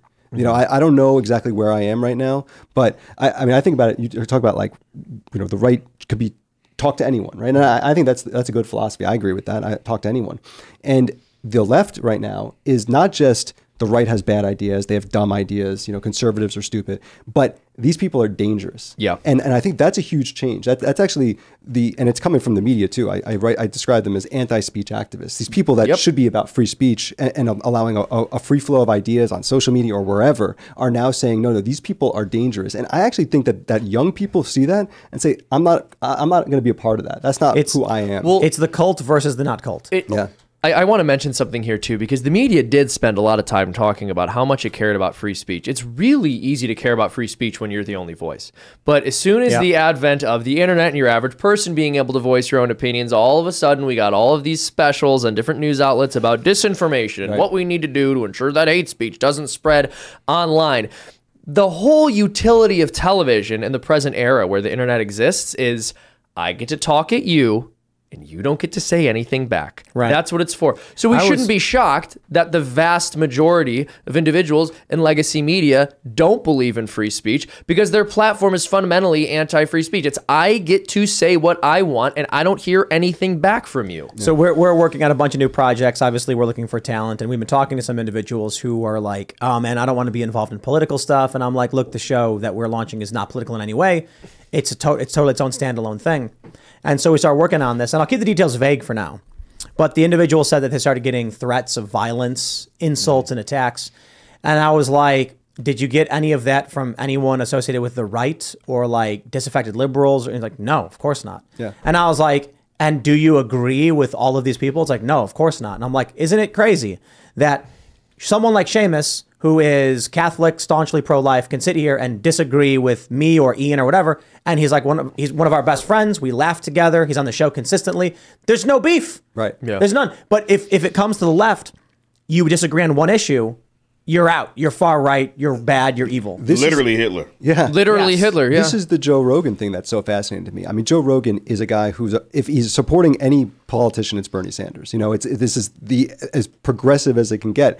And yet, why does the left hate him and the corporate media hate him? Is because he's impeding on their power and because he's willing to have conversations. I mean, I describe him as an information maximalist, mm. and the media is now full of information minimalists. They want the minimum amount of information out there for the public to consume because really they just fundamentally distrust people. They distrust their own audience and they distrust the average American. And and the right it is now all of a sudden in this position of being oh, no actually you know let's let's get ideas out there. Now not the right but bill maher and joe rogan these are people that just have a fundamental disagreement with the way the left has shifted towards this anti-free speech platform. And I think the other side of that too, though, is is, is also the left has gotten so crazy, and, and a lot of their core beliefs now don't with they don't stand up to intellectual scrutiny. Yeah. So if they had their ideas challenged on social media or on these these news programs, and people are exposed to one side and the other side, and, and, and the actual facts, like men can't be women, men don't have uteruses.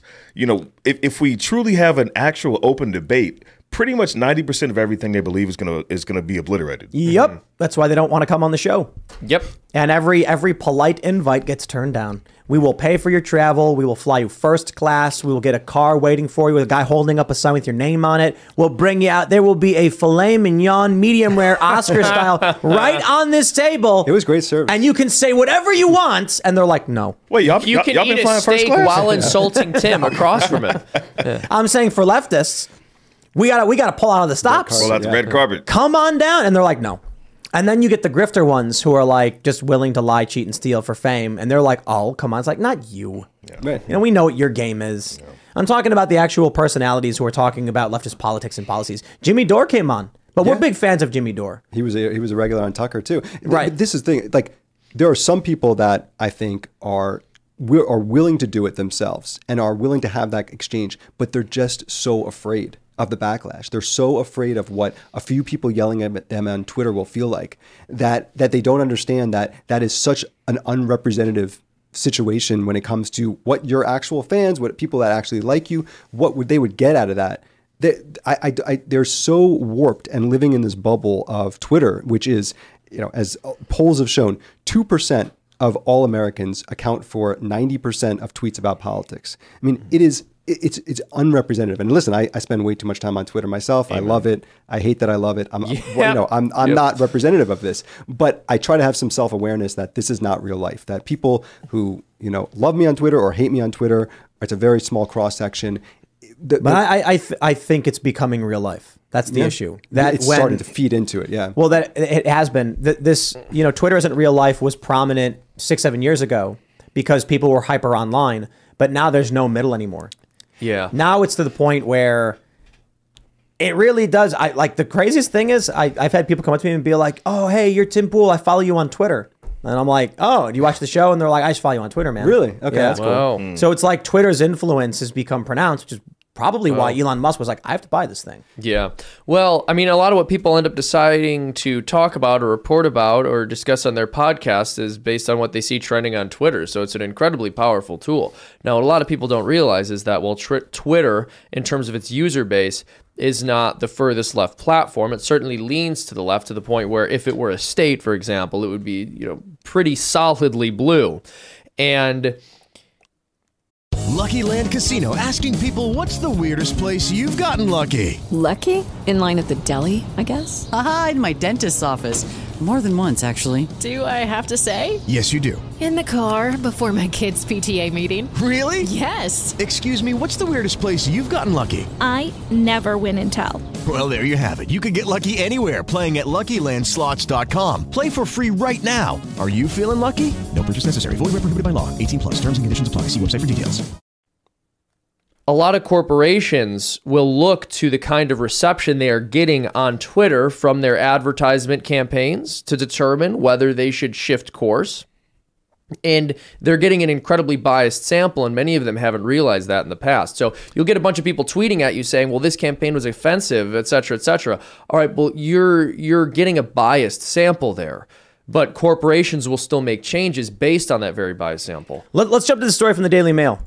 Refund the police. Portland finally launches crackdown on crime after defunding the police by $15 million as it hires more district attorneys and investigators to tackle spiraling car and retail theft. All right, how long until you, you think it is until liberals start saying, we were always in support of the police? It's, it's the conservatives that hated police. Uh, well, think they want to refund the police. I hope they kept the receipt because I think a lot of those cops ain't coming back. You drive them out of their jobs. You make it as difficult as possible for them to do it. Ba, ba, ba, ba, ba. This was their plan the whole time. Yep. They got all the conservative leaning cops to quit, and now that Yep. none of them would touch the departments with a 10 foot pole, they're going to hire only the people who support their crackpot ideas.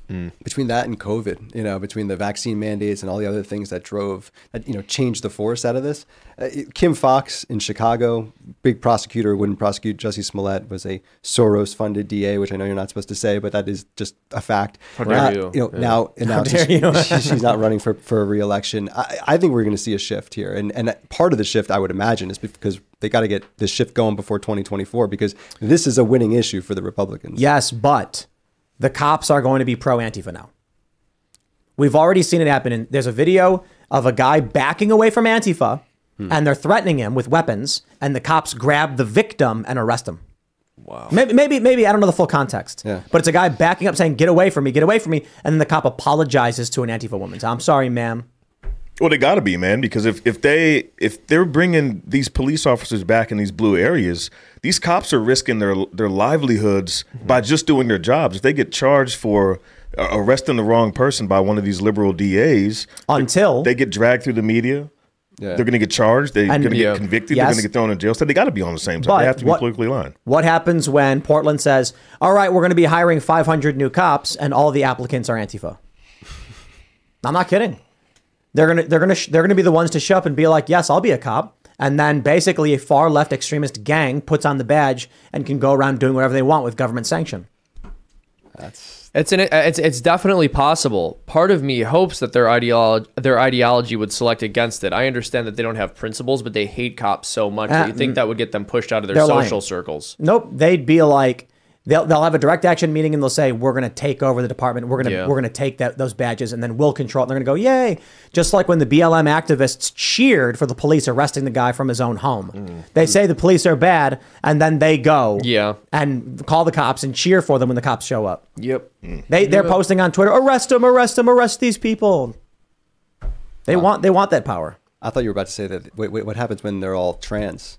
I thought that was where we were going with it, but I mean, but a lot of them would be. Right. that's that's the thing about the Like ideology. Yeah. no, have you seen? There was a. I think James Lindsay posted this. They're already wearing r- rainbow armbands. Oh man. And I'm like, this is really weird. it's, it, it, everything's changing. Yeah. Or you know, kind. It's changing, but it, in many ways, staying the same. It's like it's like history rhyming. It's not a red armband. It's a rainbow armband, but it basically represents the same kind of authoritarian pressures. They just got all the the colors covered. That's right. The rainbow, yeah. So they're all all all the entire spectrum of authoritarianism. Yeah. In one armband. yep. Yep. It exists on a spectrum, Tim. I mean, it does. But yeah, I guess the issue was uh, Portland's been collapsing. I think uh, what is it? They, they had like a famous restaurant shut down because the crime is so bad. There's like a bunch of cafes are shutting down. I don't know what they thought was going to happen, or what any of these cities thought was going to happen. And so for me, I'm kind of like, good. I don't care. Yeah. But it's the problem is the aftermath. Yeah. When they start hiring far left extremists, we're, we're seeing the story of the mass exodus from California. And we're like, haha, look at that. You know, moderate and right leaning people are fleeing and going to Florida and Texas. And it's like, yeah, you know what that means, right? Most, many of them are probably cops. Many of them worked in government law or like law enforcement, things like that. Now the left is going to open up those positions and make appointments of far left extremists into those seats of government. Hmm. California may lose a lot of people, but now they're going to create a lot of far left extremists in positions of authority and power. Yeah. Yeah, the good ones. I mean, I'm in Texas myself, and uh, you know it's a big story right now. Obviously, of people coming. It's like you're right. The, the good ones are coming, right? The the ones who are uh, who are open to coming to Texas, open to coming to Tennessee or wherever. Uh, then you get left with even even bluer in some cases. Obviously, it's going to make Texas a little bit more purple than it was. I mean, I'm in Dallas, so it's already pretty pretty 50-50 red blue. Um, but yeah, what's the effect going to be in in the you know, L.A. and San Francisco, which is already just struggling beyond belief. We barely There's- get coverage of, of it. There's this crazy video I saw today where a guy, it's a homeless guy in San Diego who's got a tent and he's got a knife. It looks like some kind of like buck knife. And he's screaming how he's going to kill a woman, some random woman. And then he just stabs the wall as hard as he can. It's kind of nothing happens, but he's screaming. The dude filming is like every day he does this. He threats he's going to kill somebody and like the cops won't do anything. Oh my God. Why would they? What are they going to do about it? What are they going to do? Show up and arrest the guy and then they just open the door and let him go again? It's it's a cultural and social decay. Yeah. That's that's it. I wonder, I got to be honest, what's causing all of the mental issues that surround homelessness? Not every homeless person is mentally ill. No. Some of them are, are vagabonds by choice. But a lot of these people you see sleeping on the city streets, there's something wrong upstairs. What's causing this spike? You know what I mean? Yeah. It's probably a combination of mental health issues and also drug policy. Yeah, it's that also. I mean, look, man is not living the way he is meant to live in this society, and that produces negative outcomes physically and mentally.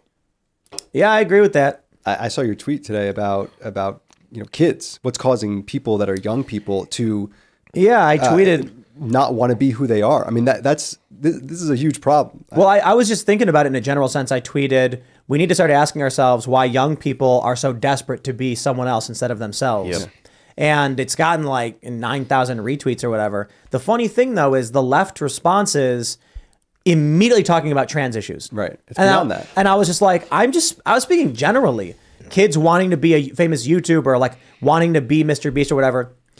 The, my, my point is this some people have, have latched on that and been like, every child looks up to somebody and wants to do that or blah, blah, blah. Look, I am outright saying, why are there people who are dyeing their skin? Why are there people who, who are trans? Why are there people who are trans species? Why are there people who create fake personas? Why are there people who use different names? Why why don't they just want to develop who they are? And someone responded to me, a conservative person was like, it's normal for kids to want to be someone else. And then I'm just like, is that a projection? Hmm. Because when I was a kid, I didn't want to be anybody else. That didn't exist in my mind. I was just, I just was what I was. There's a, there's a viral video from a show called The Good Doctor, where it's about, it's a show about an autistic doctor. I've never seen it, and the, the patient is a transgender little boy who has testicular cancer, and you find that at the end of the scene. But he says something like, he says it, he's autistic, so he's like, you're a boy because you have XY chromosomes, not XX. And then the kid says, "How did you know you were supposed to be a boy other than uh, with uh, uh, you know other than biology?" And he goes, "That's your your question makes no sense. I'm not supposed to be anything. I am a boy."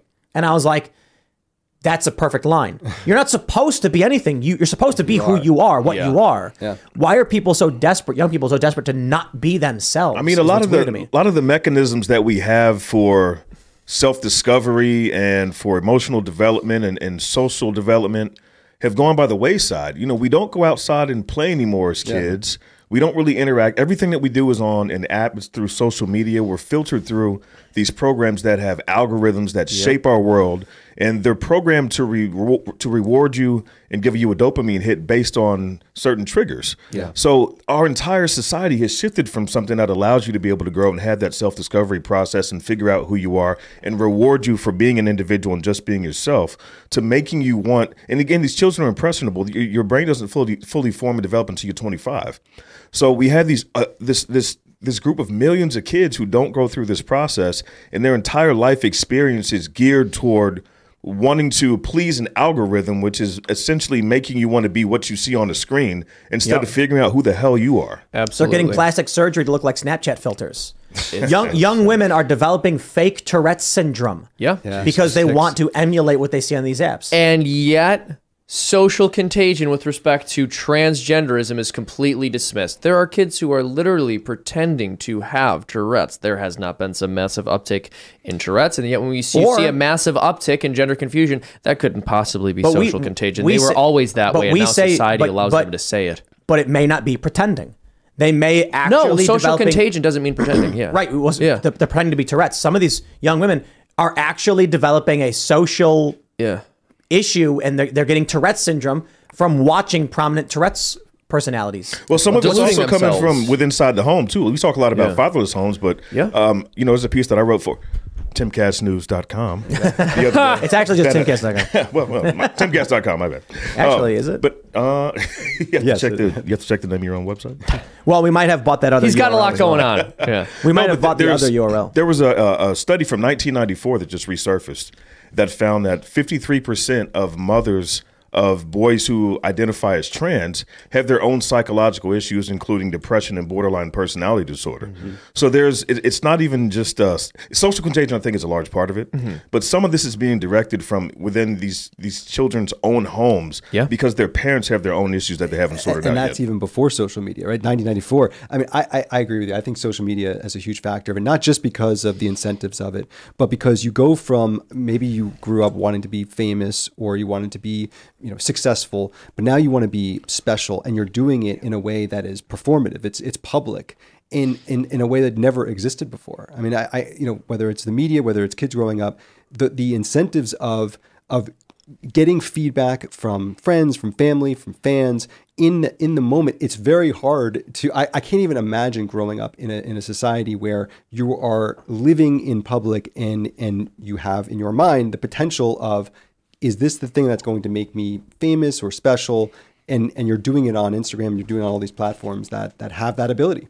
And, then you, and then you're also doing it with all these the, the normal pressures that you have with being a kid and Right. being at school and dealing with things. And then and even with when it comes to to bullying and the, the again the normal things that you would just go through in elementary school and junior high and high school, there's not an off switch anymore because of these platforms. You go home, you're you're still dealing with it online through DMs, Yeah. through other people tweeting and TikToking and sharing your post. It never goes away. So uh, we have an entire culture that's sick right now.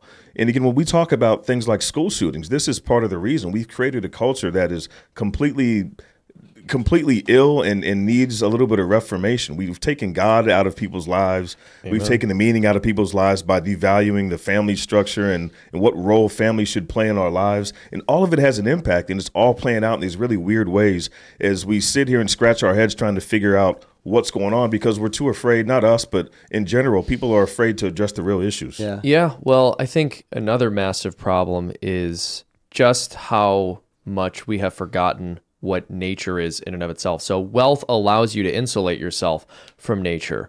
And it's also allowed us to insulate ourselves from our own nature. We think of it as something external. That's nature, it's out there. But you're a human being. You also have a nature to you. And so, not only do we not know how to combat the threats that exist in the outside world we've insulated ourselves from, we have actually forgotten how to combat the elements of our own nature that are nefarious. You know, I'm reminded of that uh, scene in the movie Snatch. You guys ever see that one with um, Brad Pitt? Uh, Brad Pitt's in it. Uh, who else is in it? Jason Statham's in it. There's a lot of people that are in it. And there's that scene where Jason Statham is, Statham with, is with his buddy, and then his buddy says like, "You can't drink milk because it's out of sync with evolution." And he's like, "What do you mean?" And he's like, "Humans didn't evolve to drink milk. They adapted it later, so it's not properly attuned to like our bodies and digestion. You shouldn't drink it." And I'm thinking about that as it pertains to modern social media. Humans, this technology is out of sync with evolution. Humans mm-hmm. survived by being certain ways, mm-hmm. like community, family, things like that. We certainly want to do away with bad things and and and keep uh, uh, hold on to the good things and the good ideas. But now we have this machine that is feeding us a feedback loop of dopamine hits and other psychotic garbage, and it's making young people literally go insane. Yeah. Mm. And I and I have to say, I think you know it, it's been a problem longer than this, but COVID made it worse. Oh, I, I, I think Yeah. that the the after effects of COVID, I've got this this theory, this column I'm I'm thinking about, which is that basically COVID explains everything over the last couple of years. I think you know whether it's January sixth or anything. I'm like I think that there's so much of of what is the is the after effect of those insane year and a half, two years. I mean, in some people's cases, people that I know, it it remains to this day that it will have permanent damage on on our culture that in ways that I don't think we even fully comprehend. That that in, in disrupting the nature of what we were supposed to be doing, of what we're supposed to, of how we're supposed to live, and yet we all went along with this for you know some people longer than others. I, I think the disintegration of the family may be the, the, the like the worst apocalyptic scenario people don't realize. Of course. When we, we talk about oh zombies, meteor strikes, World War Three, it's like, dude, f- families breaking up could be worse than all of those things. No, it is because the family is the most foundational building block of any social structure. It's all built atop the family. If I I I, I feel like because there's no communal family structure, mm-hmm. you end up with rampant crime. My Yep. neighbor doesn't know me, doesn't care about me. I am meaningless to their existence. So why not exploit that? You end up with crime going crazy in these cities.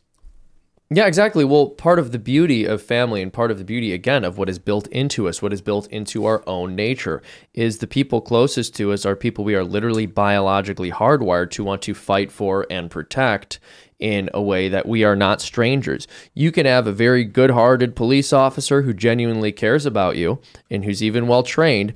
He is not going to have the same internal motivations to fight for you the way that your brother or your father will.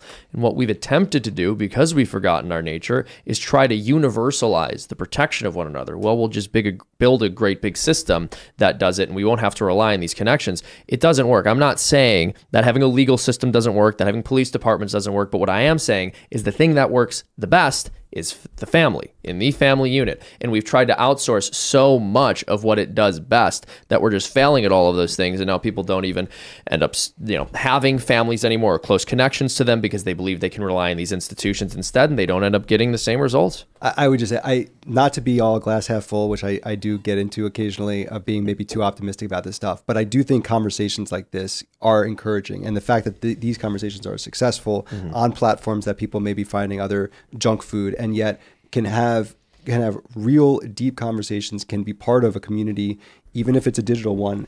Can, can is actually a sign, and again, I know we started with Tucker Carlson, and the demise of Fox News. It's another sign that corporate media is junk, Yeah. and that conversations like this are going to win out and and actually connect with people in ways that it should. The, these are the kinds of con- you know connections that people should be having. Have you guys ever seen uh, a Bronx Tale? No. Movie? Mm-mm. I've never seen it. You have seen it, but someone posted a clip on Twitter today, and I watched it. I've not I've not seen the movie, but this clip was incredible. It's I think the movie's basically about like uh, Italian mafia in the what like the 40s or something. I don't know. I think so. What is it? What? 30s. And so what happens is this guy is eating dinner with this kid. He's taking this is the mob boss, and a bunch of bikers roll up to this bar and they're being loud. He walks he, he walks over to check out what's going on, and the the like the owner is arguing with these bikers saying you're not dressed properly, you can't be in here. And then the, the leader of the biker gang looks at the mob boss and he's like, "Look, man, we just want a couple beers and we'll be out of here. We'll be out of our way." And he goes, "Spoken like a gentleman. Give these men give these men their beers." And I was like, "Look at that. That's like honorable." Then they immediately shake the beers up and spray the bartender. And then he walks in and says, "Okay, now that was wrong. You need to leave." And then the guy, the the the bike the biker guy says, "Like I'll I'll tell you when the f I'm leaving." So the mob box walk, walks over to the door and then locks it. And he turns around and he goes, "Now you can't leave." And then the, the the door opens and the guys come in and start just like beating the crap out of the the bikers. I'm not a big fan of how they mercilessly beat these guys, but it got me thinking about how we used to handle things. Mm-hmm. If some dude showed up not dressed properly and were kind of loud and obnoxious, but were acting like gentlemen, we were like, the beer's on, by all means, have a beer. We're, he- we're, we're here to get along. You were nice to me. Have a nice day. But then when you cross that line, we say no to that. I was thinking about that because what do we have now?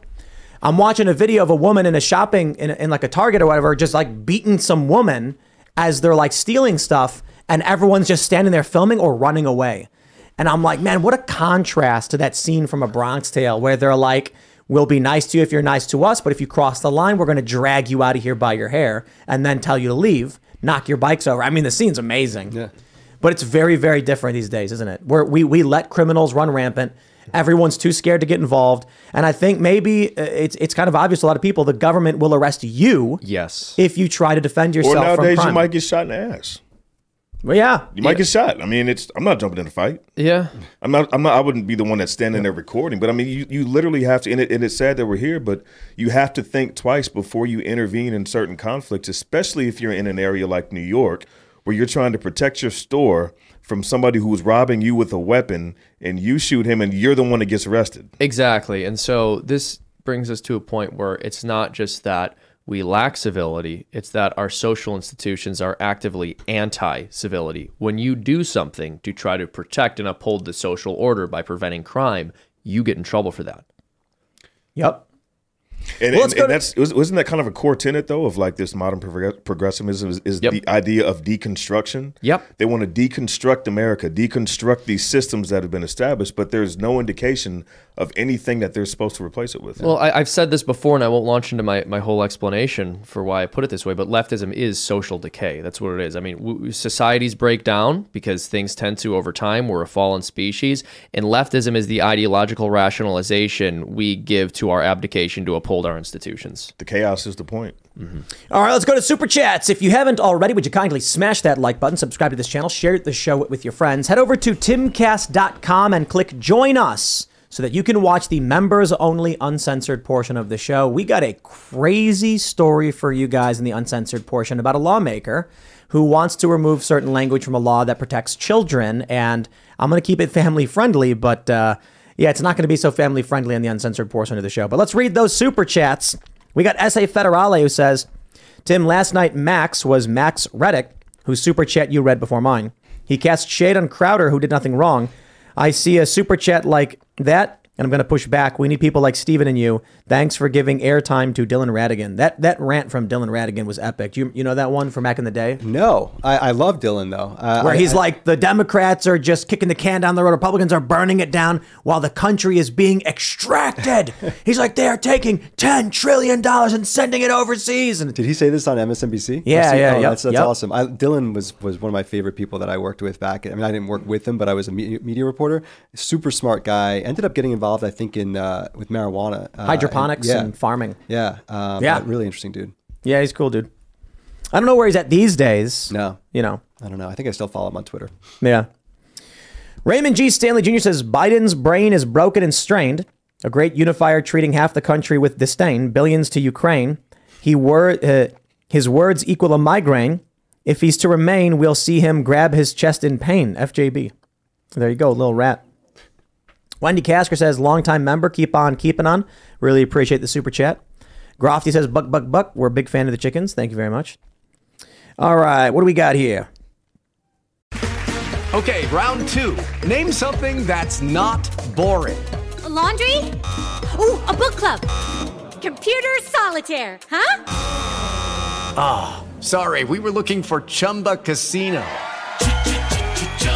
That's right. ChumbaCasino.com has over 100 casino style games. Join today and play for free for your chance to redeem some serious prizes. ChumbaCasino.com. No purchase necessary. Void where prohibited by law. 18 plus terms and conditions apply. See website for details. Doug Ripley says, Sorry if I asked the last two nights, but what do you think Fox does next? Logically, Watters to eight, MacCallum back to seven. If given it, uh, given into the spirit of the age, Jenner. Caitlyn Jenner. That's funny. Uh, I got to say, well, I mean, I, I, Jesse Watters back to eight makes sense. Uh, I would not put Martha MacCallum back to seven. I think you got to do another another opinion person there at seven. And uh, who will it be? I don't know. I mean, I, I will have to say a shout out to my friend Will Cain, who I think is great. Um, Will is uh, is a f- frequent fill in for Tucker, and I think he does a good job. Maybe a little bit more in the Tucker camp than they would like. So I don't know if that's the direction they go. And you got Brian Kilmeade holding it down, not doing so well on the ratings, but uh, he's around. Right on. All right. Rack Brad says, "Is Steve related to author Jon Krakauer?" I've got I've gotten that a bunch. No, uh, same last name, which is a weird last name, but uh, no, love Into the Wild, but not related. Justin and Pias says Ian is going to leave you for Alex Stein's show. I think he already did. I think that's literally where he is right now. In Texas. He said he's never coming back. Yeah, he said uh, Adrian is the new Ian.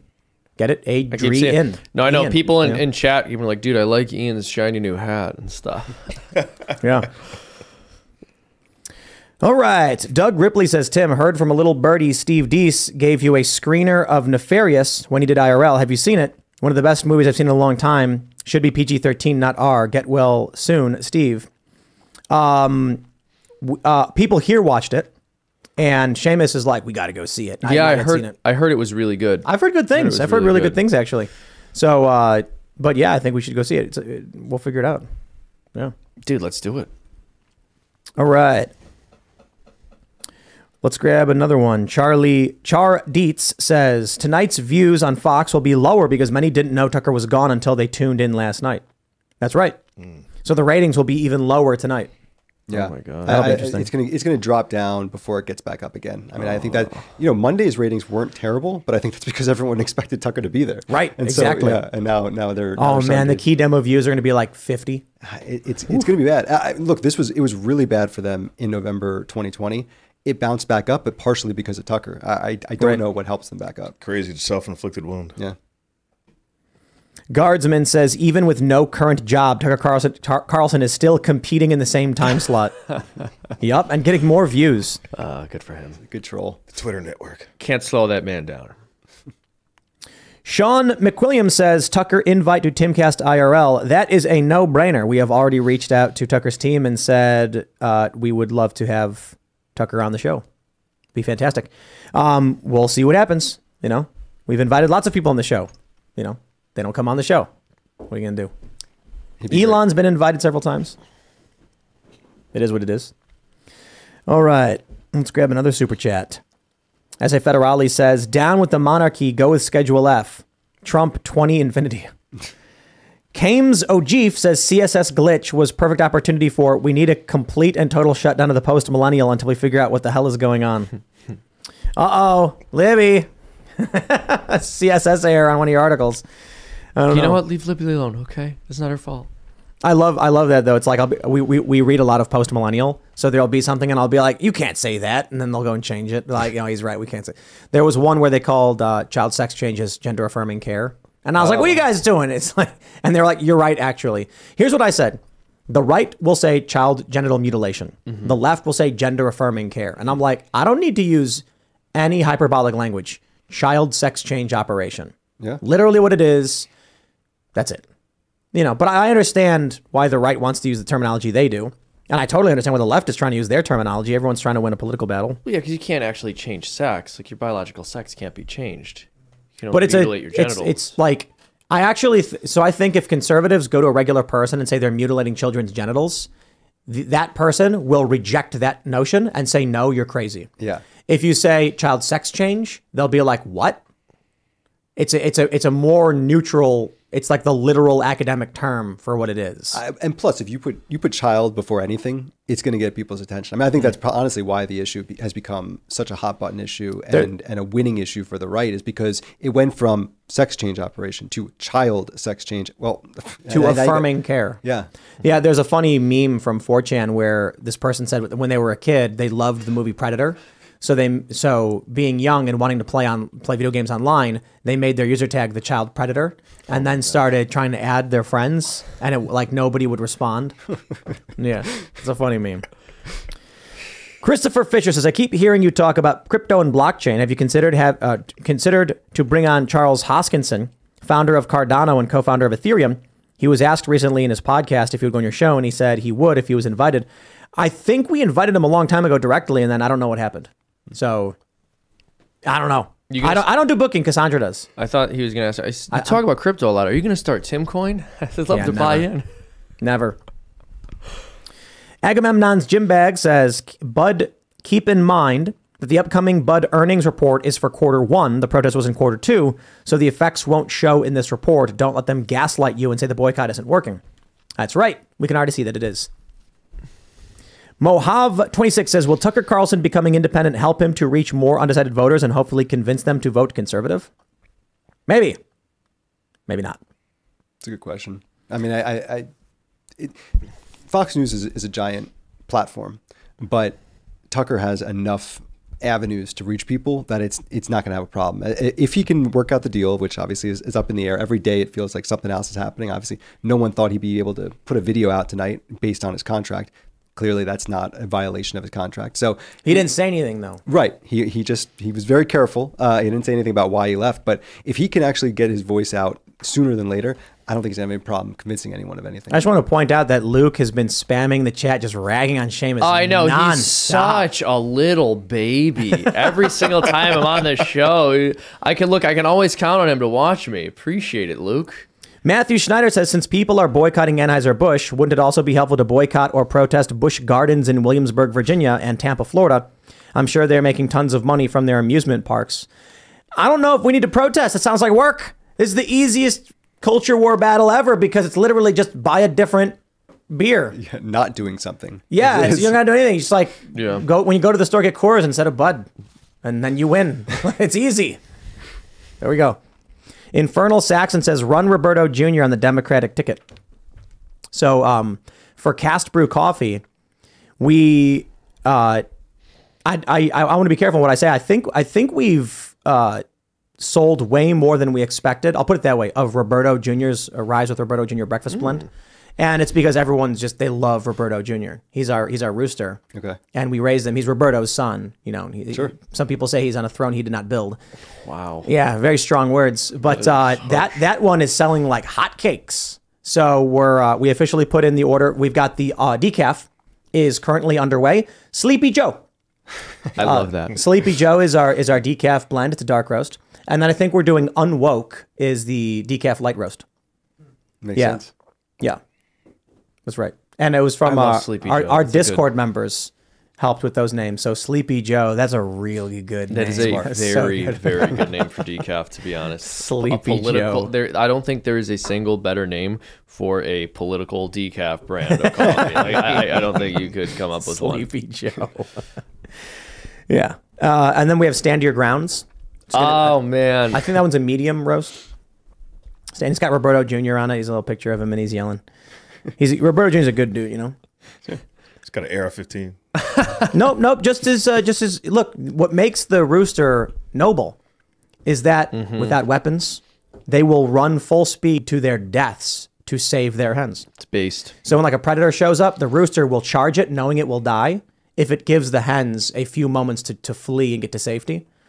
And everybody's always ragging on chickens like they're scared. It's like you kidding? Roosters are brave, man. And this is it's, it is crazy to me because anybody who has chickens knows roosters will attack you. Yeah. They're not they're not scared at all. They're they're kind of stupid.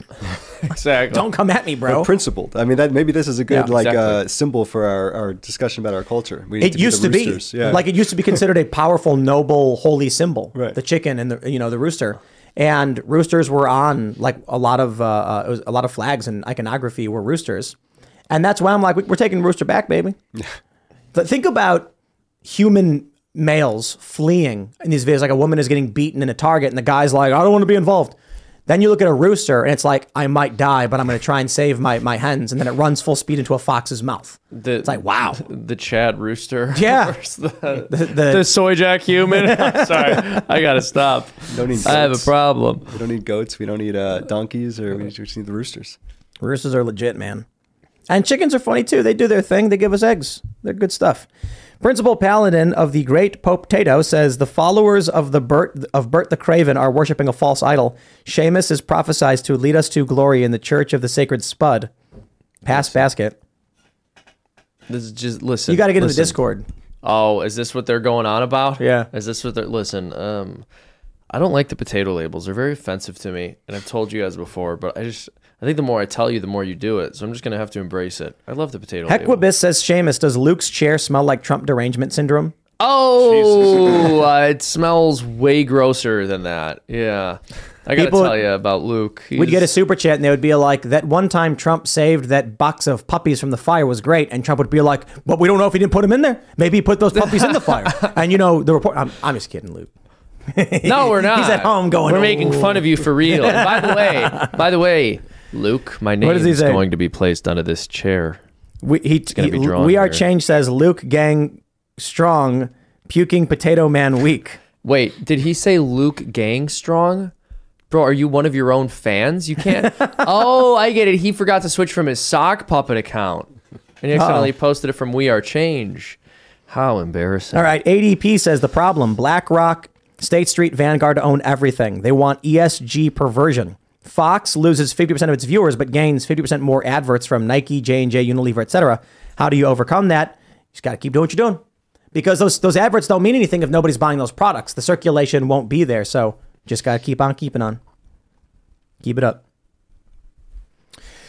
What do we got? Reno, uh, renovation says sounds like Tucker might house debates. Might be wrong, but think on it. Maybe. Who knows what it'll do?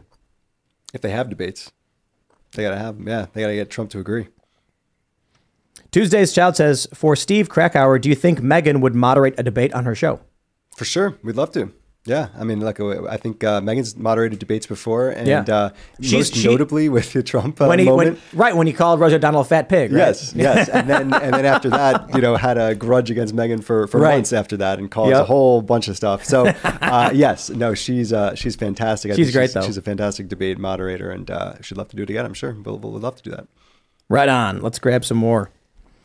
Did I read this one? Uh, S.A. Federale says, working class drinker here, speaking for us. I loved a Busch latte, a Busch light, until this B came out saying, Miller High Life is the champagne of beers now. That was a, there was a period there, and I didn't say the entirety of the super chat. All right, what's, what do we got?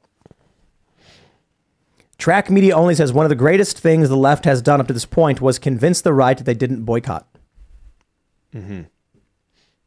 Is that what they're like convincing the right not to boycott? Well, right? so what, what happens every single time conservatives say anything bothers them? They go, the left goes, I thought you were against cancel culture. As if being against cancel culture means you're never upset about anything that happens anywhere for any reason. and you'll you'll buy any product from anyone. For- exactly. So it's like a guy who's you know literally in prison for for killing someone, and you're like, He's like, there's no problem here. Exactly. I'll The- hire him to go to my preschool. The judge sentences him, and the guy's like, I thought you were against cancel culture, bro. Like, But that's also the distinction. Like I, I, there might be people who want Bud Light to get shut down, but I don't think that's what a lot of the people who are boycotting Bud Light feel. I think they're just saying, I'm not buying that. I'm not going to support that. And if we get enough people to do that, they're going to lose money, and they're, you know, that's going to affect what they do. I, I I do think it may not actually be the boycott.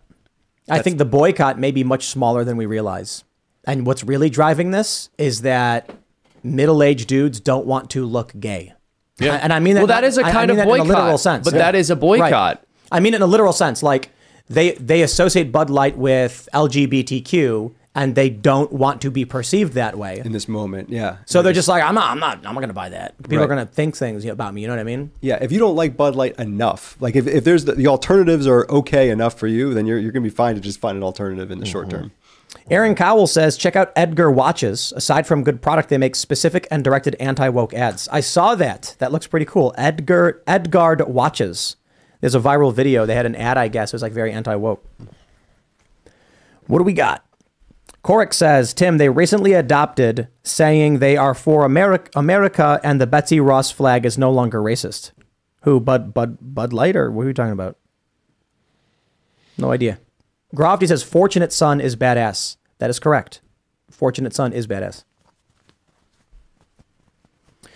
Alexander Scarpecci says Tucker Carlson's ex producer sounds like someone the Biden admin would hire. That's my question. Like, what's the vetting process at Fox News?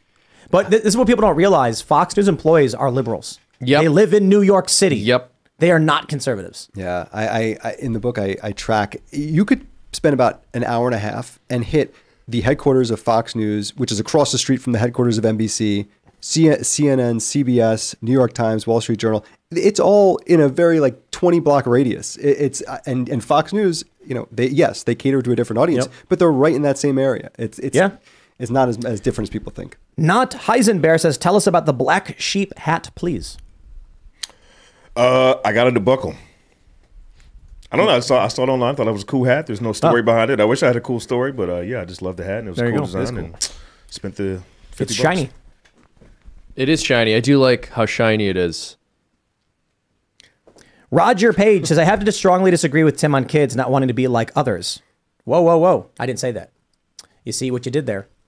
When kids play house, they want to be like their parents. When kids play pretend, they want to be like someone else, maybe even a non-existent ideal. I never said we have to ask ourselves why kids want to why kids want to be like someone else. I'm saying they why they so desperately want to be someone other than themselves.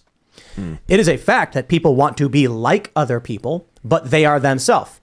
They're like, I'm me, this is what I look like. And if you want to be like someone else, you exercise, you get fit, you practice, you train, and you make yourself better. I'm spe- specifically talking about people who don't even want to be in their own bodies. They want to be in video games, they want to be in avatars, or they want to be a different race or gender or something. Not what they literally are. But uh, but I do agree with your assessment. I just think you misinterpreted mine. I think kids absolutely imitate and want to be like other people. Still themselves though. Okay, let's grab some more super chats over here. What do we got? Ooh, read that one. Read that one. Read that one. Um, oh, I went too far back. Went too far back. It jumps, you know, because like super chats will, will all come flying. Ah, yeah. Bobcat says, Tim, I'm glad to see you giving a job to a failed artist like Seamus. Have you thought about heading up to the Rod of Iron Freedom Festival? I was really concerned when, uh, you know, Seamus, an art student, and uh, where he might go if he didn't have proper support. And uh, he may end up working for the Democrats. So Yeah, no, that's exactly it. I was about to start commie tunes, and then right. Tim came along and he said, "You don't have to live that life, Shane." I will, I will, I will voice Dr. Fauci to save your company. That's what happened. Yes. Yep. The Freedom Tunes is funded because Tim pays me to voice Dr. Fauci. That's where we get all of our No, money. no, no, no. It was that It says I want it was my voice acting failing credit. until I voiced Dr. Fauci in a, in a masterpiece. It's true. Of the Lord of the Rings bit, I won't deny it. It's true. It's your best work. The, the the Lord of the Rings one. Yeah, it was an incredible video. We were we wrapped up a show and then I can't remember exactly what it was. We were just riffing and saying stupid things, and you said. I was there the strength the day the strength of Trump failed, and I was Yeah. cracking up. And then we did this whole improv. Thing. Dude, the, the original improv we failed. did was lo- was way longer than the video. Man, it must have been like ten minutes long. Because then, like, Yeah. I came in. I read the script. You read the script explaining it as um, The day, uh, the uh, uh, day the strength. Of this Trump day the strength that Trump failed, and then I was like Trump giving his testimony, and I was basically like retelling the Lion King, and like Trump is Yeah. Mufasa, and Fauci is Scar.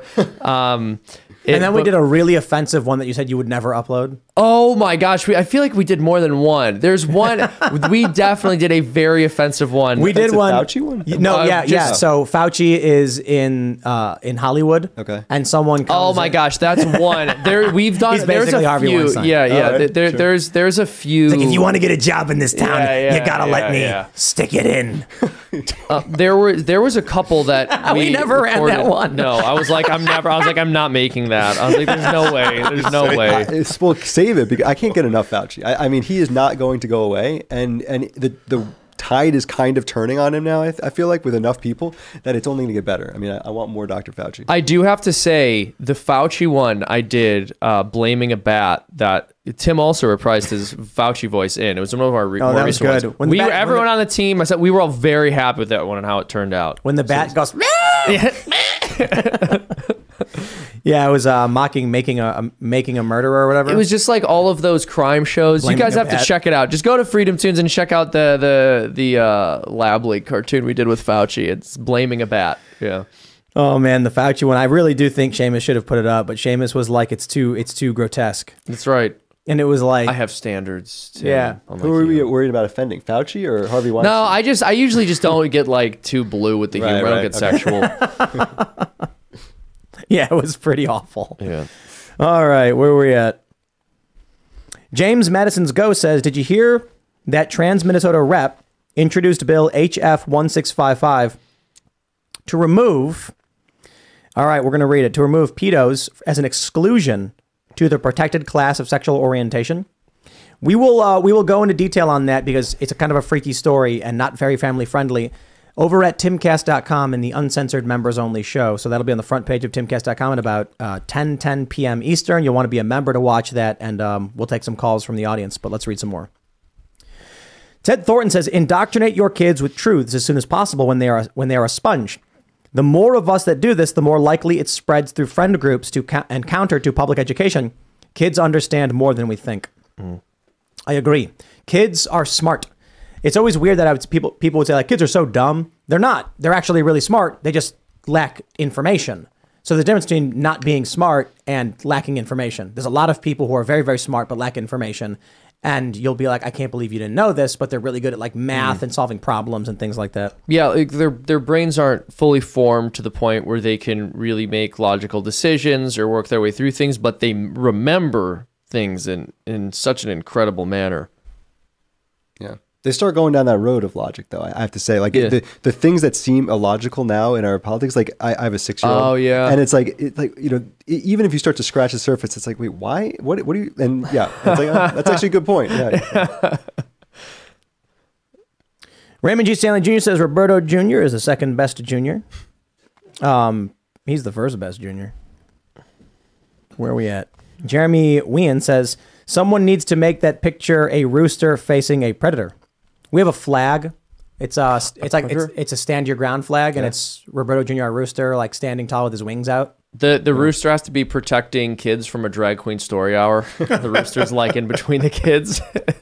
I kind of just like the idea that he's protecting the chickens from a snake or something. He could just be a go. He could go around. prote- He he has to protect children because human men won't.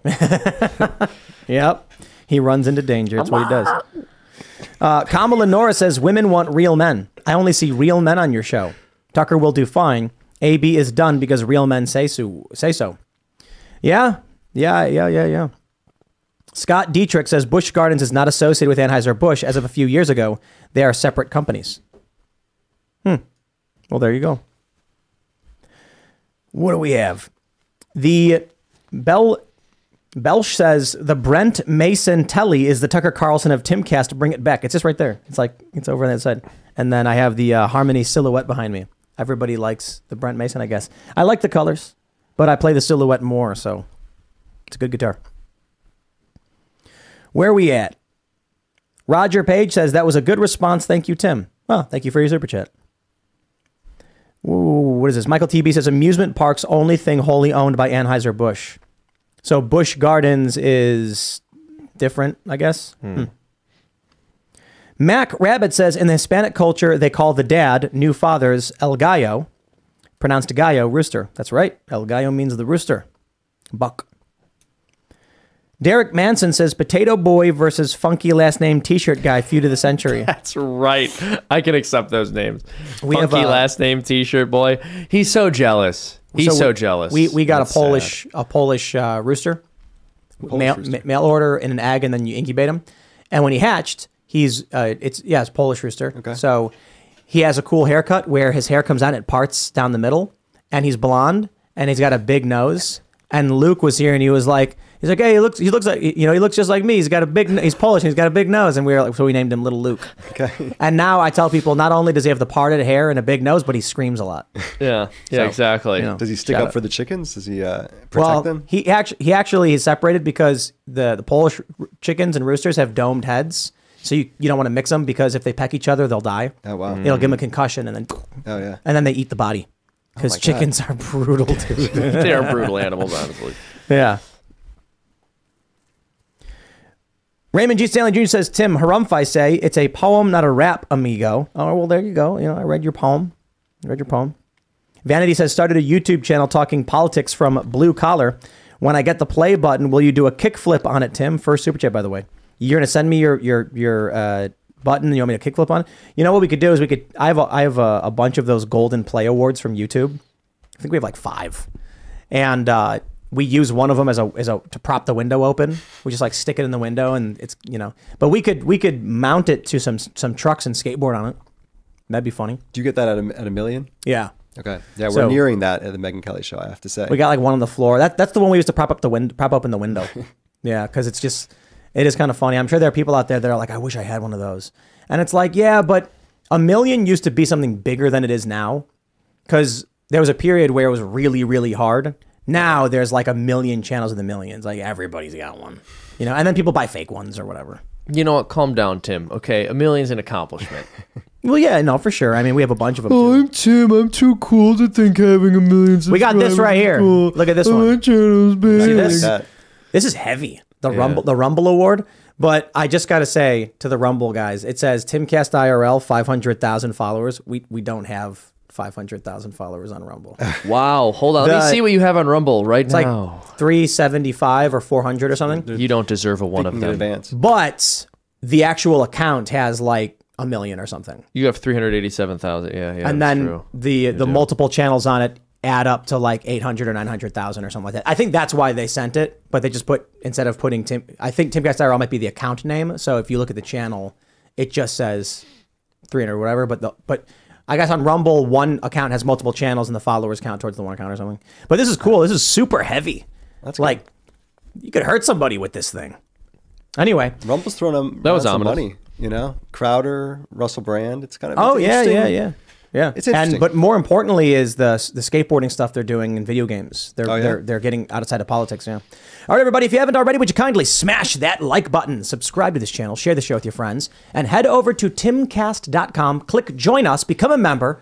We're gonna have a very unfamily friendly, uncensored show coming up for you at about 10 10 p.m. So uh, you're gonna you're not gonna want to miss this one unless you don't like hearing about weird, gross things and law.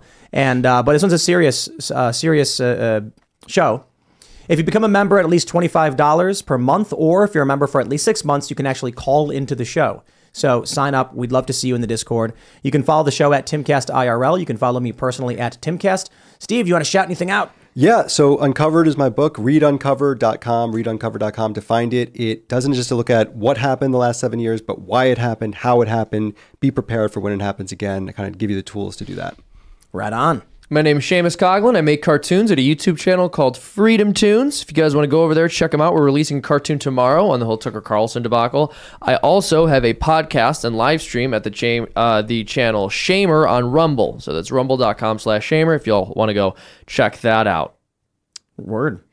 Adrian Norman, staff writer here at Timcast. Uh, you can find me here on social media. I'm at Adrian Norman DC. Uh, on Rumble, it's actually just Adrian Norman as well as Truth Social and YouTube. And I am Serge.com. It was a good show tonight. Thanks, guys. We will see you all over at timcast.com in about 10 minutes. Don't miss it. We'll see y'all there.